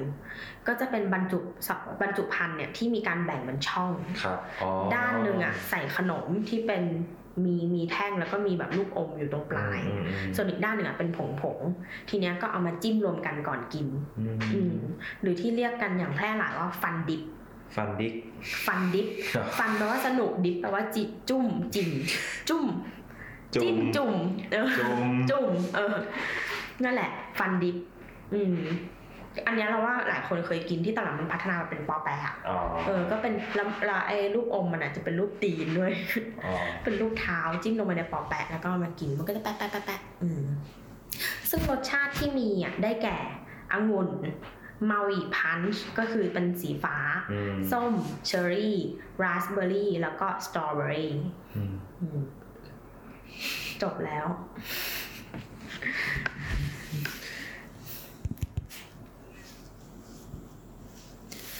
เฮ้ยทำไมของเราพอดไม่ได้อะ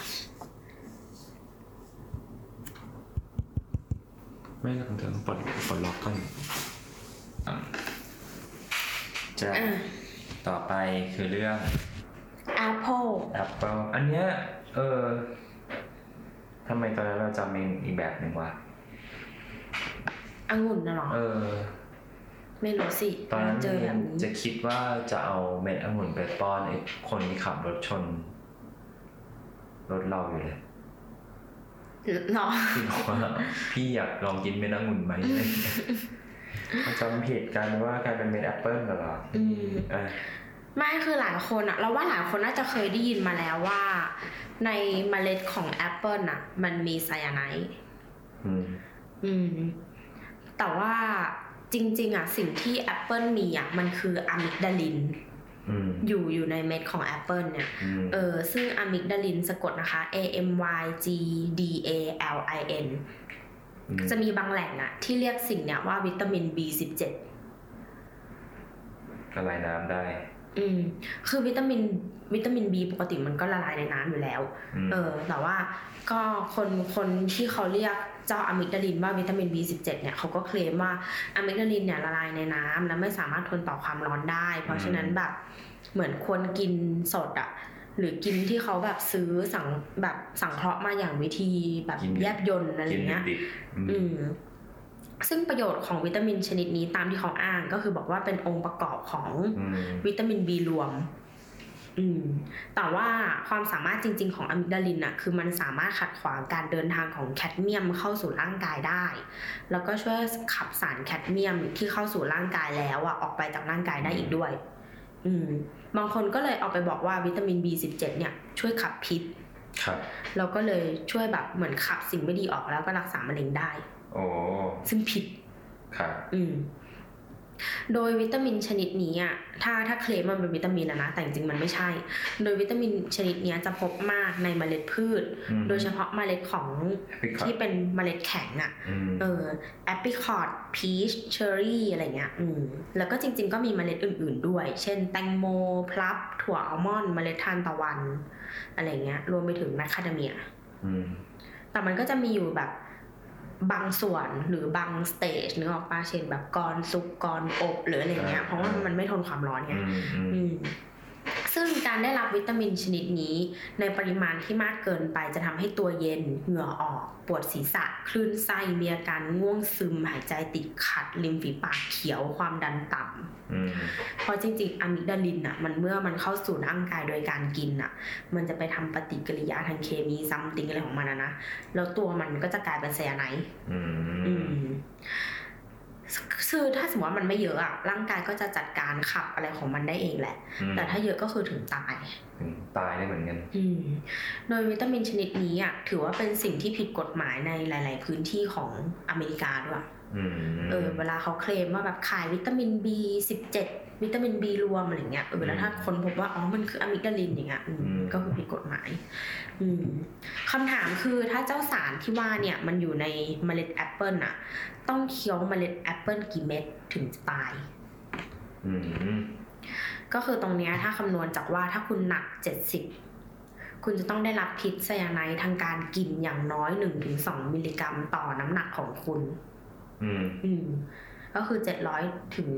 140 มิลลิกรัมอะไรเงี้ยอืมโดยแอปเปิลโดยเฉลี่ยจะมีเมล็ดประมาณ 5 เมล็ดต่อผล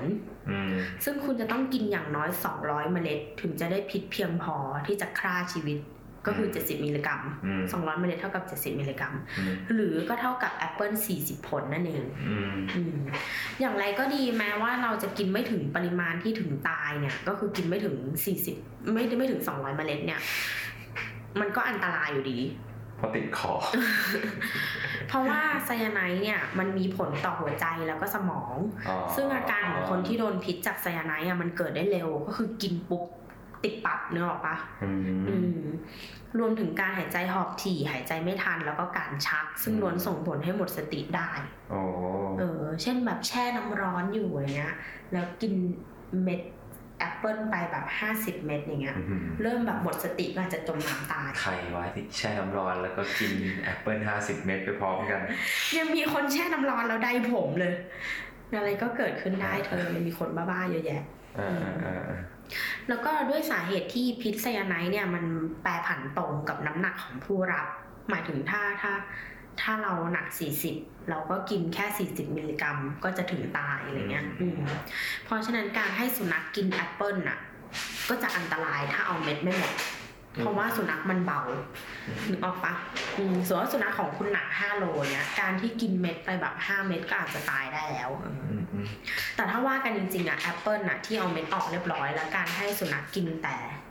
ตัวเนื้อแอปเปิลอะ ถือว่าดีแอปเปิลถือว่าเป็น healthy snack สำหรับสุนัขโอ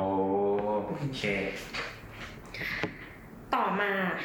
อ๋อ อันนี้พี่แกมมีคำถามว่าแล้วในเมล็ดองุ่นมีไซยาไนด์ไหมเออนอกจากจะไม่มีแล้วอะในเมล็ดองุ่นกับเมล็ดของทับทิมอะมีสาร antioxidant อยู่มากอืมทำให้กินได้ไม่ปลอดภัยแล้วก็ดีต่อร่างกายด้วย กินได้ไม่ปลอดภัย กินได้และปลอดอ๋อภักิยนได้แล้วปลอดภัยอะแล้วก็ดีต่อร่างกายด้วย เยี่ยมเลยครับ ก็คือเวลาคนกินทับทิมกันอะชอบคายเม็ดออกมา ไม่ต้องคายกลืนไปเลยอืมอะต่อไปคือช่วงติดไปกับผู้ฟังเลยตั้งแต่ต้นคือช่วงขนมหวาน อืมถูกปะอันเนี้ยพูดถึงขนมหวานฮาโลวีนแคนดี้สิบอันดับขนมแจกวันฮาโลวีนที่คนเกลียดมากที่สุดอืมเราจะไล่จากอันดับสิบกันไหมหรออืม ไม่อันนี้เหมือนมันไล่ไล่มาจากเป็นสิบอยู่แล้ว อันดับที่หนึ่งคืออันดับที่สิบเข้าใจปะอะไรคนอันนี้แปลว่า อันนี้คนเกลียดมากที่สุดคืออันดับที่สิบที่จะอ่านใช่ใช่โอเคโอ้ยากจังเว้ยอะอันดับแรกคือไอยอันดับที่สิบอะ เออก็คือ circus peanut circus peanut เนี่ยเป็นมาร์ชเมลโล่ที่ทำเป็นรูปทรงอะเป็นรูปถั่วลิสงอืมนึกออกปะคล้ายๆเลขแปดอะอืมเออ แล้วก็เป็นสีส้มอย่างเงี้ย อืมทำสาเหตุที่เด็กๆเกลียดอะเพราะมันทำให้เกิดความคาดหวังที่ผิด คือธรรมชาติของถั่วมันควรจะกรอบ แต่ว่าพอเคี้ยวไปปุ๊บมันดันนิ่มเป็นมาร์ชเมลโล่เด็กก็เลยไม่ชอบ อืม อ่าอันที่สองเล่นแบบอันดับเก้าอันดับเก้าอันดับเก้าเนี่ยคือ candy corn candy corn เราว่าอันเนี้ยมันคนเกลียดเพราะว่ามันฮิตอืมเอออันอันเนี้ยน่าจะเป็นอันที่ mass ที่สุดแล้วอะเวลาเราทำ artwork เกี่ยวกับโปรโมทวันฮาโลวีนหรืออะไรอะก็จะมีรูปไอ้ candy corn เนี่ยตลอด candy corn คือเป็นขนมทรงสามเหลี่ยม เลียนแบบรูปเมล็ดข้าวโพดแต่ไม่เหมือนเลยอืมสีจากนอกมาในก็คือจากจากด้านที่ป้านที่สุดอะ จะเป็นเหลืองส้มแล้วก็ขาวคือตรงสามเหลี่ยมเล็กๆ อืม ก็มีส่วนผสมของคอนไซรัปจริง ๆ แล้วก็ใส่แว็กซ์เข้ามาด้วยอืมมันจะเป็นรสแบบที่เขาเรียกว่าบัตเตอรี่อะรสแบบมันๆเนยๆอย่างเงี้ยอืมนั่นแหละ ไม่เคยกินเหมือนกัน อยากลอง เคยกินไหมถ้าคนฟังไปตามอันดับที่แปดแล้วถ้าคนคนฟังซื้อแล้วเอามาให้เราอะเราจะรู้ได้ไงว่าเขาอะ ไม่ได้ใส่อะไรใส่ยาผิดหรือเปล่า ต้องไปดูก่อนว่าเออแต่กรมธรรม์ประกันชีวิตของเราก็ไม่มี เราไม่เคยทำประกันชีวิต อืมแต่ที่แปลกคือ wax coke bottles เป็นแว็กเลยจริงๆทำเป็นรูปขวด ข้างในก็มีน้ำมันลมแล้วต่างๆไว้หลอกเด็ก ให้เคี้ยวเลยจังงั้นแล้วค่อยถุยแว็กออกมาหลักการคล้ายหมากฝรั่งชื่อทางการค้าจริงๆคือ Nik Nik-L-Nips อืม nick and nips นิกแอลนิปส์พูดยากลองลองไป search ดู wax coke bottle อันนี้เราไม่เคยเห็นเลยนะ อันอื่นเรายังเคยเห็นในซูเปอร์มาร์เก็ตตอนแบบไปเรียนอะไรเงี้ยอืมแต่อันเนี้ยไม่เคยเห็นเลย แปลกดี แต่ว่าถ้า search รูปแบบมันจะอยู่ใกล้กับขนมที่เป็นหมากฝรั่งคล้ายๆ รูปบุหรี่อะ เหมือนขนมแมวดำของเราอะทำให้เรารู้สึกว่าฝรั่งแม่งก็มี มีขนมแบ่งขายแบบซองละห้าบาทเหมือนกันอะนึกออกปะอืมอันดับที่7คือ Necco Wafers บรรจุภัณฑ์เหมือนเซียงจาหรือ Mentos เซียงจาเนี่ยดักแก่มากเลยนะ ที่เม็ดเป็นแบนๆเป็นแผ่นแป้งคล้ายขนมโก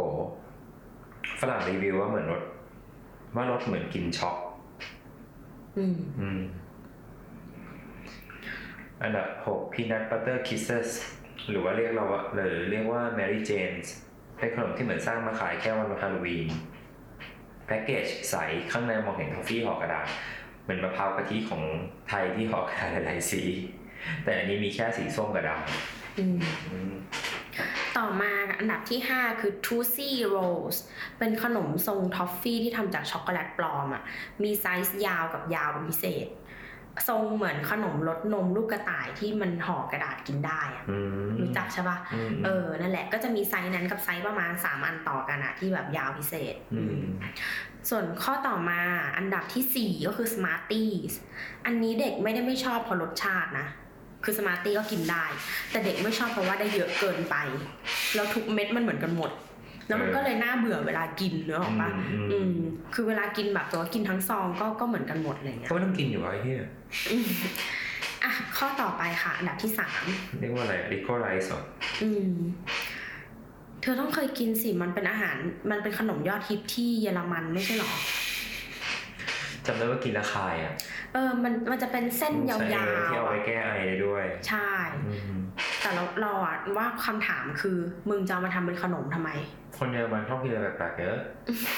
แต่จริงๆมันคือสารตัวเดียวกับลิโคล่าแต่ว่าทำทำคนละแบบนึกออกปะอืมไอตัวทำละลายตัวอะไรที่ทำให้มันคงรูปอะนิโคล่าอร่อยกว่านะเรากินอะไรเราเจอนิโคล่าเลยลิโคล่ามันเป็นน้ำตาลไงมันเป็นผลึกน้ำตาล แต่ไอลิโคไลซ์อะมันเป็นแบบเส้นยืดๆอะมันก็จะมีความแว็กซ์อีกอืมเหมือนมันผสมแว็กอืซ์มสังเกตว่าส่วนมากที่คนไม่ชอบเพราะมันผสมแว็กซ์อืมอืมข้อต่อมาก็คือของ Good and Plenty หน้าตาเหมือน Tic Tac เลย หน้าตาน่ารักมาก มีสองสีในกล่องเดียวอืมเป็นเมล็ดสีม่วงและขาว คือ Tic Tac เนี่ยมันจะเป็นเม็ดเหมือนแคปซูลอะอืมเออ แต่มันไม่ใช่ มันไม่ใช่แคปซูลที่เอามาเสียบต่อกันไง มัน มันเป็นเหมือนเม็ดยาเงี้ยอืมที่เคลือบเคลือบ เอ่อเคลือบน้ำตาลแข็งๆอืมอันนี้ก็เคลือบน้ำตาลแข็งๆข้างนอกเหมือนกันอืมแต่ข้างในอะ มันคือลิโคไลซ์ คือเอาลิโคไลซ์ไปเคลือบน้ำตาลอืมซึ่งในในเว็บที่เราไปอ่านมา มันก็บอกว่าเป็นเหตุผลที่ทำไมสองข้อเนี่ยอยู่ติดกัน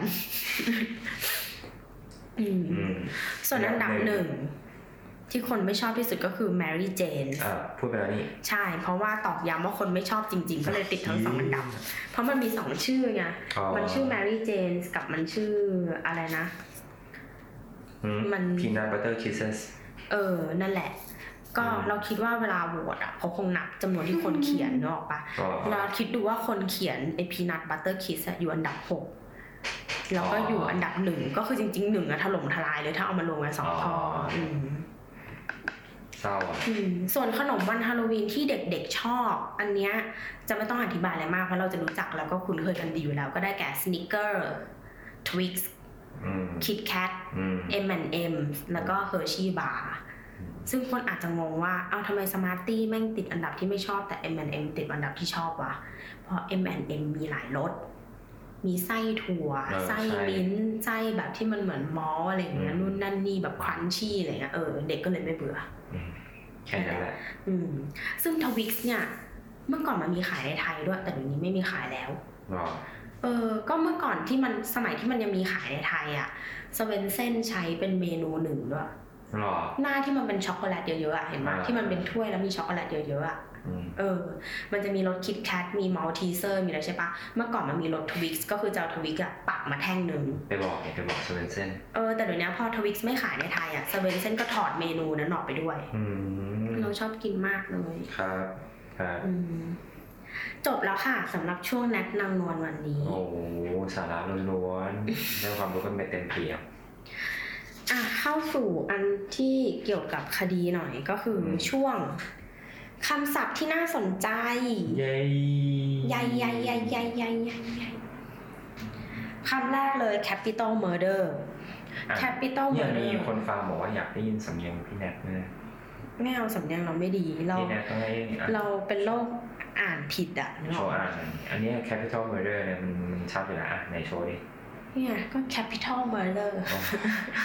อ่าต่อเลยครับต่อเลยเนี่ยอย่างคำเนี้ยเราก็อ่านไม่ออกแบบ capital murder was อะอะไรอะ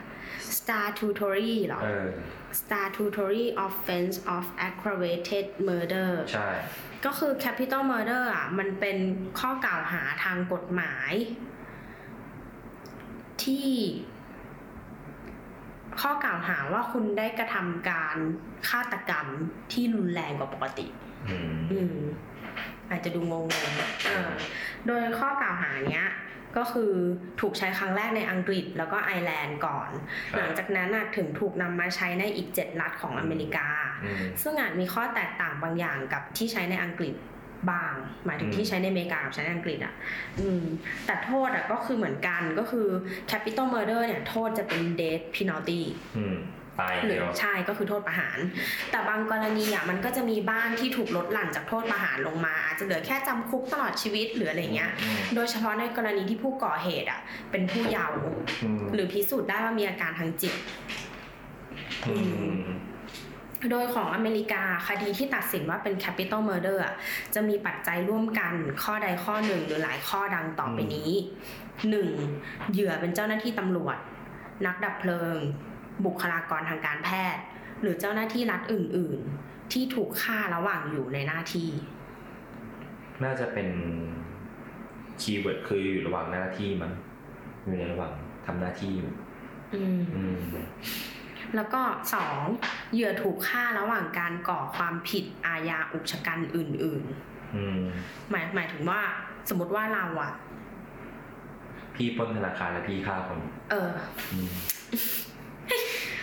เช่นการปล้นที่พกอาวุธไปด้วย การลักพาตัว การวางเพลิงอะไรเงี้ยอืมอืมก็คือการความผิดฐานอาญาอุกชะกันเนี่ยก็ได้แก่แบบ การปล้น การลักพาตัว การวางเพลิงอะไรเงี้ยอืมแต่ถ้าคุณไปปล้นอะแล้วคุณดันพกอาวุธอะก็แปลว่าคุณมีเจตนาที่ตั้งใจจะไปฆ่าใครสักคนอยู่แล้วไงอืมเออ ก็เลยเหมือนแบบดูจากเจตนาอะไรเงี้ย อื มอืมสามเหยื่อถูกทรมานก่อนฆ่า อาจจะโดยการข่มขืนหรือกระทำชำเรา โดยเฉพาะเมื่อเหยื่อเป็นผู้เยาว์อืมอืมสี่การฆาตกรรมที่เกิดขึ้นติดต่อกัน ก็คือ serial killer ครับอืมแล้วก็ห้าการฆ่าโดยการถูกจ้างวานอืมหกการก่อการร้าย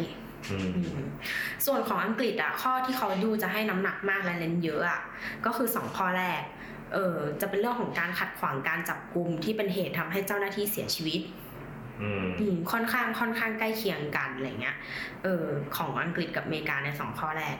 อืมอาจจะเขียนไม่เหมือนกันแต่แปลออกมาได้คล้ายๆกัน ส่วนอีกสี่ข้อหลังทางอังกฤษอะ ค่อนข้างที่จะไม่ได้ระบุไว้ ครับ เออ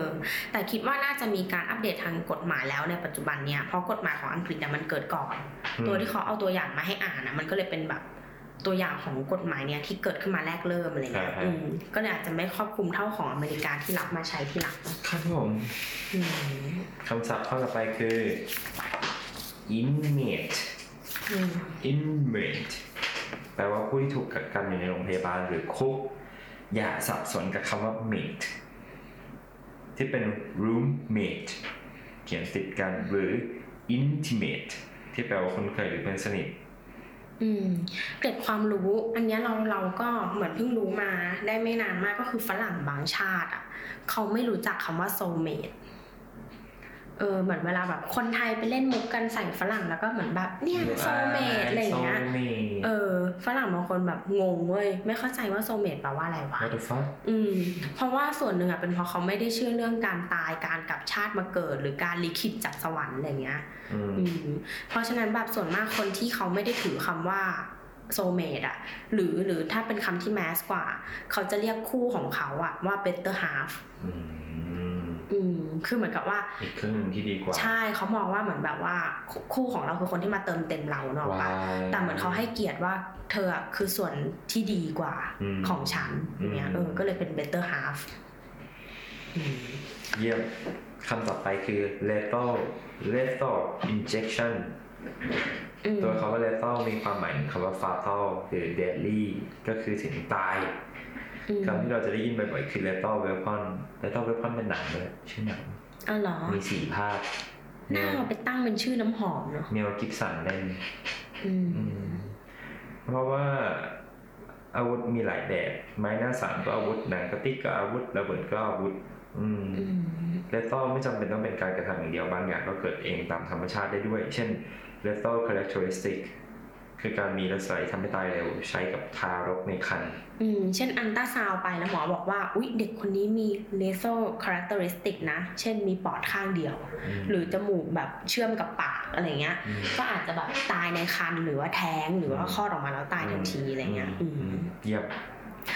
ส่วนต่อมาคือ lethal injection ที่เราพูดถึงกันในเนื้อเรื่องเนี่ย ก็คือการฉีดยาให้ตายอืมถ้าเป็นในวิกิพีเดีย เขาจะบอกว่ายาที่ฉีดอะมี 3 ชนิดดังนี้ครับคือ barbiturate ครับ paralytic ครับแล้วก็ potassium solution ครับอืม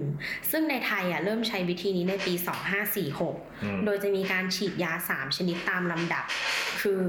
โซเดียมไทโอเพนทอลเพื่อให้หลับลึกไม่รู้สึกตัวครับอันนี้คือตัวแรกจะหลับไปก่อนอืมครับ ก็เขาถึงได้บอกว่าวิธี lethal injection เนี่ยถือว่าเป็นวิธีที่มีมนุษยธรรม เพราะว่ามันไม่เจ็บเนี่ยมันหลับอืมอืมส่วนยาตัวที่2คือ pancuronium bromide อันเนี้ยทำให้หยุดการทำงานของปอดอืมเหมือนพอเราหมดสติแล้วเราหยุดหายใจเราก็จะตายใช่ไหมอืมอืมและอันที่สามเนี่ยเพื่อให้แน่ใจว่าตายจริงๆก็คือโพแทสเซียมคลอไรด์ตัวเนี้ยจะเข้าไปหยุดการเต้นของหัวใจ แล้วก็ทำให้แบบ ประกาศเสียชีวิตได้ในที่สุดอืมอืมโดย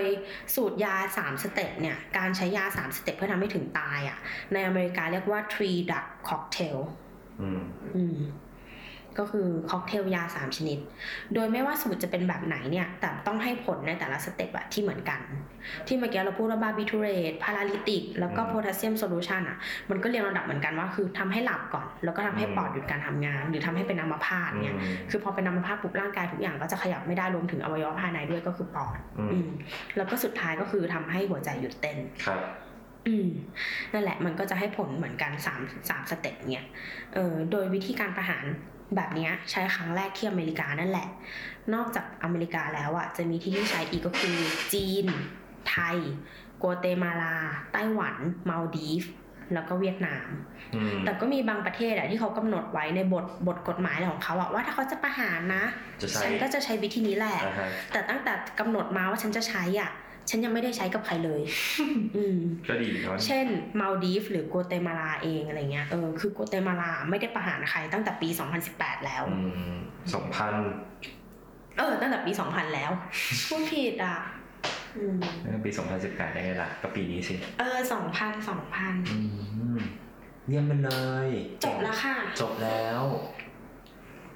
อืมอืม ต้องพูดปิดแล้วล่ะ ไม่เราไม่ปิดสิ เพราะว่าต่อไปอะ เป็นช่วงช่วงคุณคิงฆาตกรรมบันเทิฆางตกรรมบันเทิงของคิง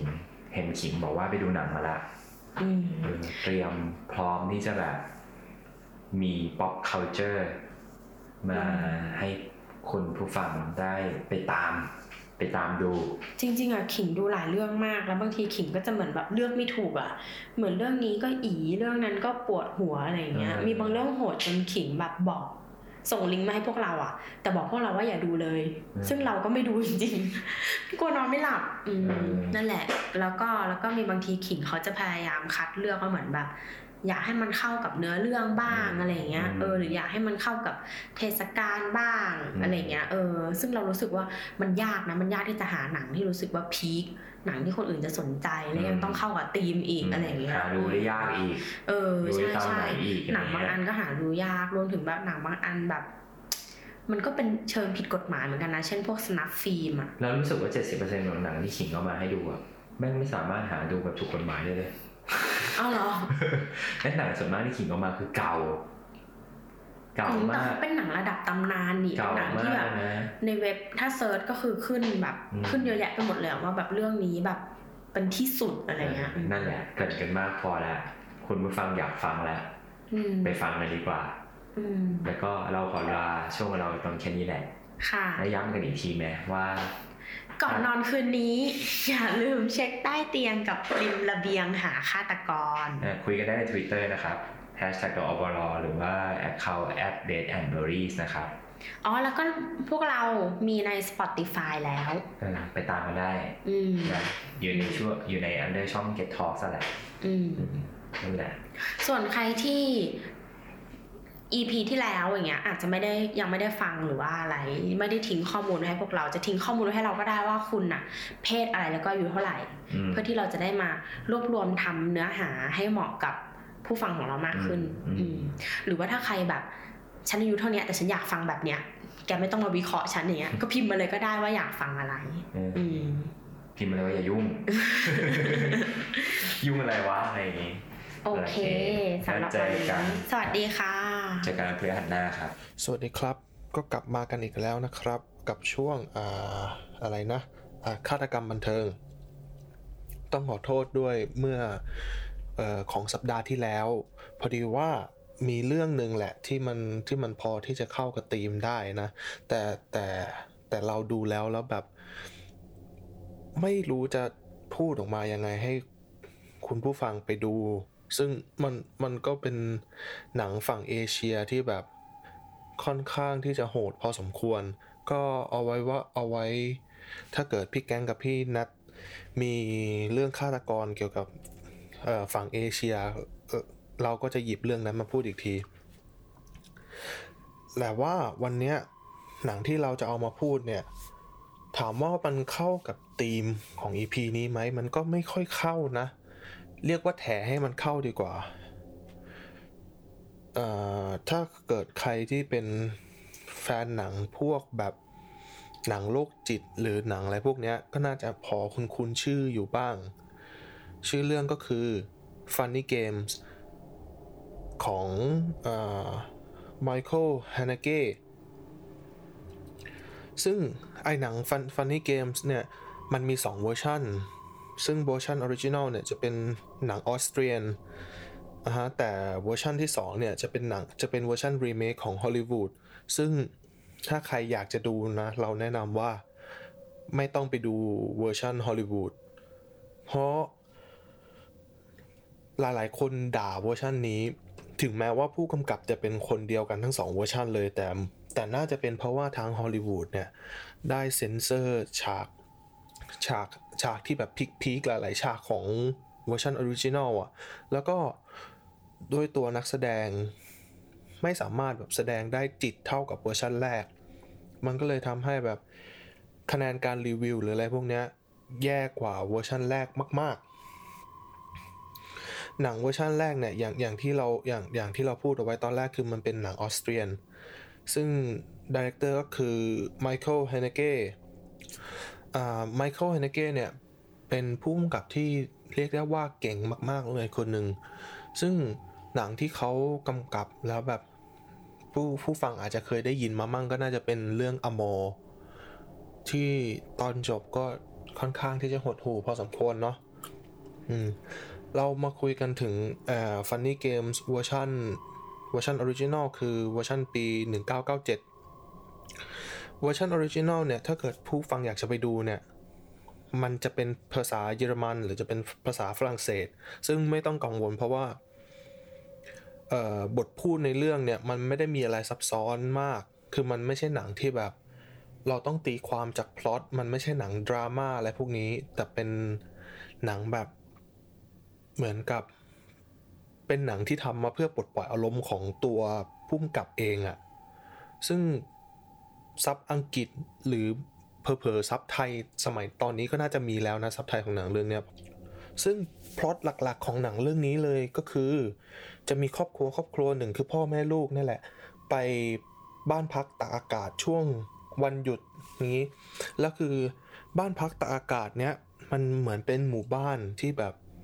สงบมากคิดสภาพเป็นหมู่บ้านคนรวยที่แบบ แต่ละหลังเนี่ยจะอยู่ไกลกันพอสมควร แล้วอยู่ๆก็มีผู้ชายสองคน น่าจะเป็นวัยรุ่นแหละ น่าจะเป็นแบบ 18 ไม่ไม่น่าเกิน 20 นะดูดูจากในหนังแล้วเนี่ยมาขอยืมไข่บอกว่าเป็นหลานจากเพื่อนบ้าน ซึ่งเราเราจะไม่พูดนะว่ามันเกิดอะไรต่อ เพราะว่าแต่ละสิ่งที่มันเกิดเนี่ยมัน ถ้าเกิดเราพูดไปมันจะถือเป็นการสปอยหนังอย่างมาก แล้วก็ถ้าคุณผู้ฟังอยากดูหนังเรื่องนี้เนี่ยเราขอแนะนำเอาไว้เลยว่า ถ้าเกิดสมมุติว่าคุณผู้ฟังเนี่ยไม่สามารถดูหนังโหดได้ ก็ทำใจนิดนึง หรือถ้าเกิดอยากจะดูจริง ๆ ก็ลองดูเวอร์ชันฮอลลีวูดก็ได้เพราะว่าเวอร์ชันฮอลลีวูดเนี่ยพวกฉากพวกฉากรุนแรงฉากอะไรพวกเนี้ยจะถูกถ่ายในมุมที่ คนดูเนี่ยไม่ไม่เห็นว่ามันเกิดอะไรขึ้น แต่จะเห็นจาก reaction ของนักแสดงแทน แต่เวอร์ชันจริงเวอร์ชัน original เนี่ย เราจำไม่ได้ว่ามันเหมือนกับเวอร์ชันฮอลลีวูดไหม แต่ถ้าจำไม่ผิดมันจะมีฉากที่เห็นว่ามันเกิดอะไรขึ้นบ้าง ซึ่งหนังเรื่องนี้ตอนจบก็คล้ายๆกับเรื่องที่แล้วที่เราแนะนำไปเลย คือตอนจบมันแบบ what the fuck มาก คือ คือจบได้แบบ อาจจะไม่หดหู่เท่ากับเรื่องที่แล้ว แต่ก็ทำให้เรารู้สึกแบบไม่สบายใจได้อะแล้วก็สิ่งที่ทำให้เราชอบหนังเรื่องนี้มากเลยก็คือ นักแสดงนักแสดงนำที่เล่นเป็นเด็กเรียกอขอเรียกว่าเด็กเปรตเลยแล้วกันนะ นักแสดงทั้งสองคนที่ที่เล่นเป็นเด็กเปรตเนี่ยเขาสามารถแสดง ออกมาจากสายตาได้เลย ซึ่งครั้งแรกที่เราดูดู teaser ของหนังเรื่องนี้ตอนจบของ teaser มันจะมีฉากที่เด็กผู้ชายที่น่าจะเป็นพี่ชายนั่แหละ มองมองมาที่กล้อง ซึ่งแค่แค่ฉากนั้นฉากเดียวอะเราก็รู้สึกขนลุกได้เลย เพราะว่า เพราะว่ามันเป็นสายตาที่แบบเย็นเยือก สายตาของฆาตกรที่แบบ ฆ่าคนเพราะความต้องการของตัวเอง ไม่ได้มีไม่ได้มีแรงขับเคลื่อนอย่างอื่นเลย ไม่ได้ว่าแบบแค้นของแค้นคนคนนี้คือฆ่าเพื่อความสนุกอย่างเดียว ก็ถ้าเกิดใครที่ได้ไปดูหนังเรื่องนี้ก็มาคุยกันได้นะครับใน Hashtag เอ่อดอบรอแล้วก็สัปดาห์หน้าก็จะพยายามจะพยายามหาหนังที่มันเข้ากับธีมให้ได้ ซึ่ง ตอนนี้มันก็มีหลาย ๆ เรื่องที่คิดคิดเอาไว้แล้วนะว่า ถ้าเกิดสัปดาห์หน้ามันเป็นมันเป็นธีมที่ไม่ค่อยซีเรียสมาก มันก็จะมีหนังฆาตกร เรียกได้ว่าเป็นหนัง horror comedy แล้วกัน ก็สัปดาห์นี้ก็ฝากเอาไว้แค่นี้แล้วกันนะครับ สัปดาห์หน้าก็มารอติดตามกันแล้วกันว่าเราจะแนะนำหนังเรื่องอะไรอีก สวัสดีครับ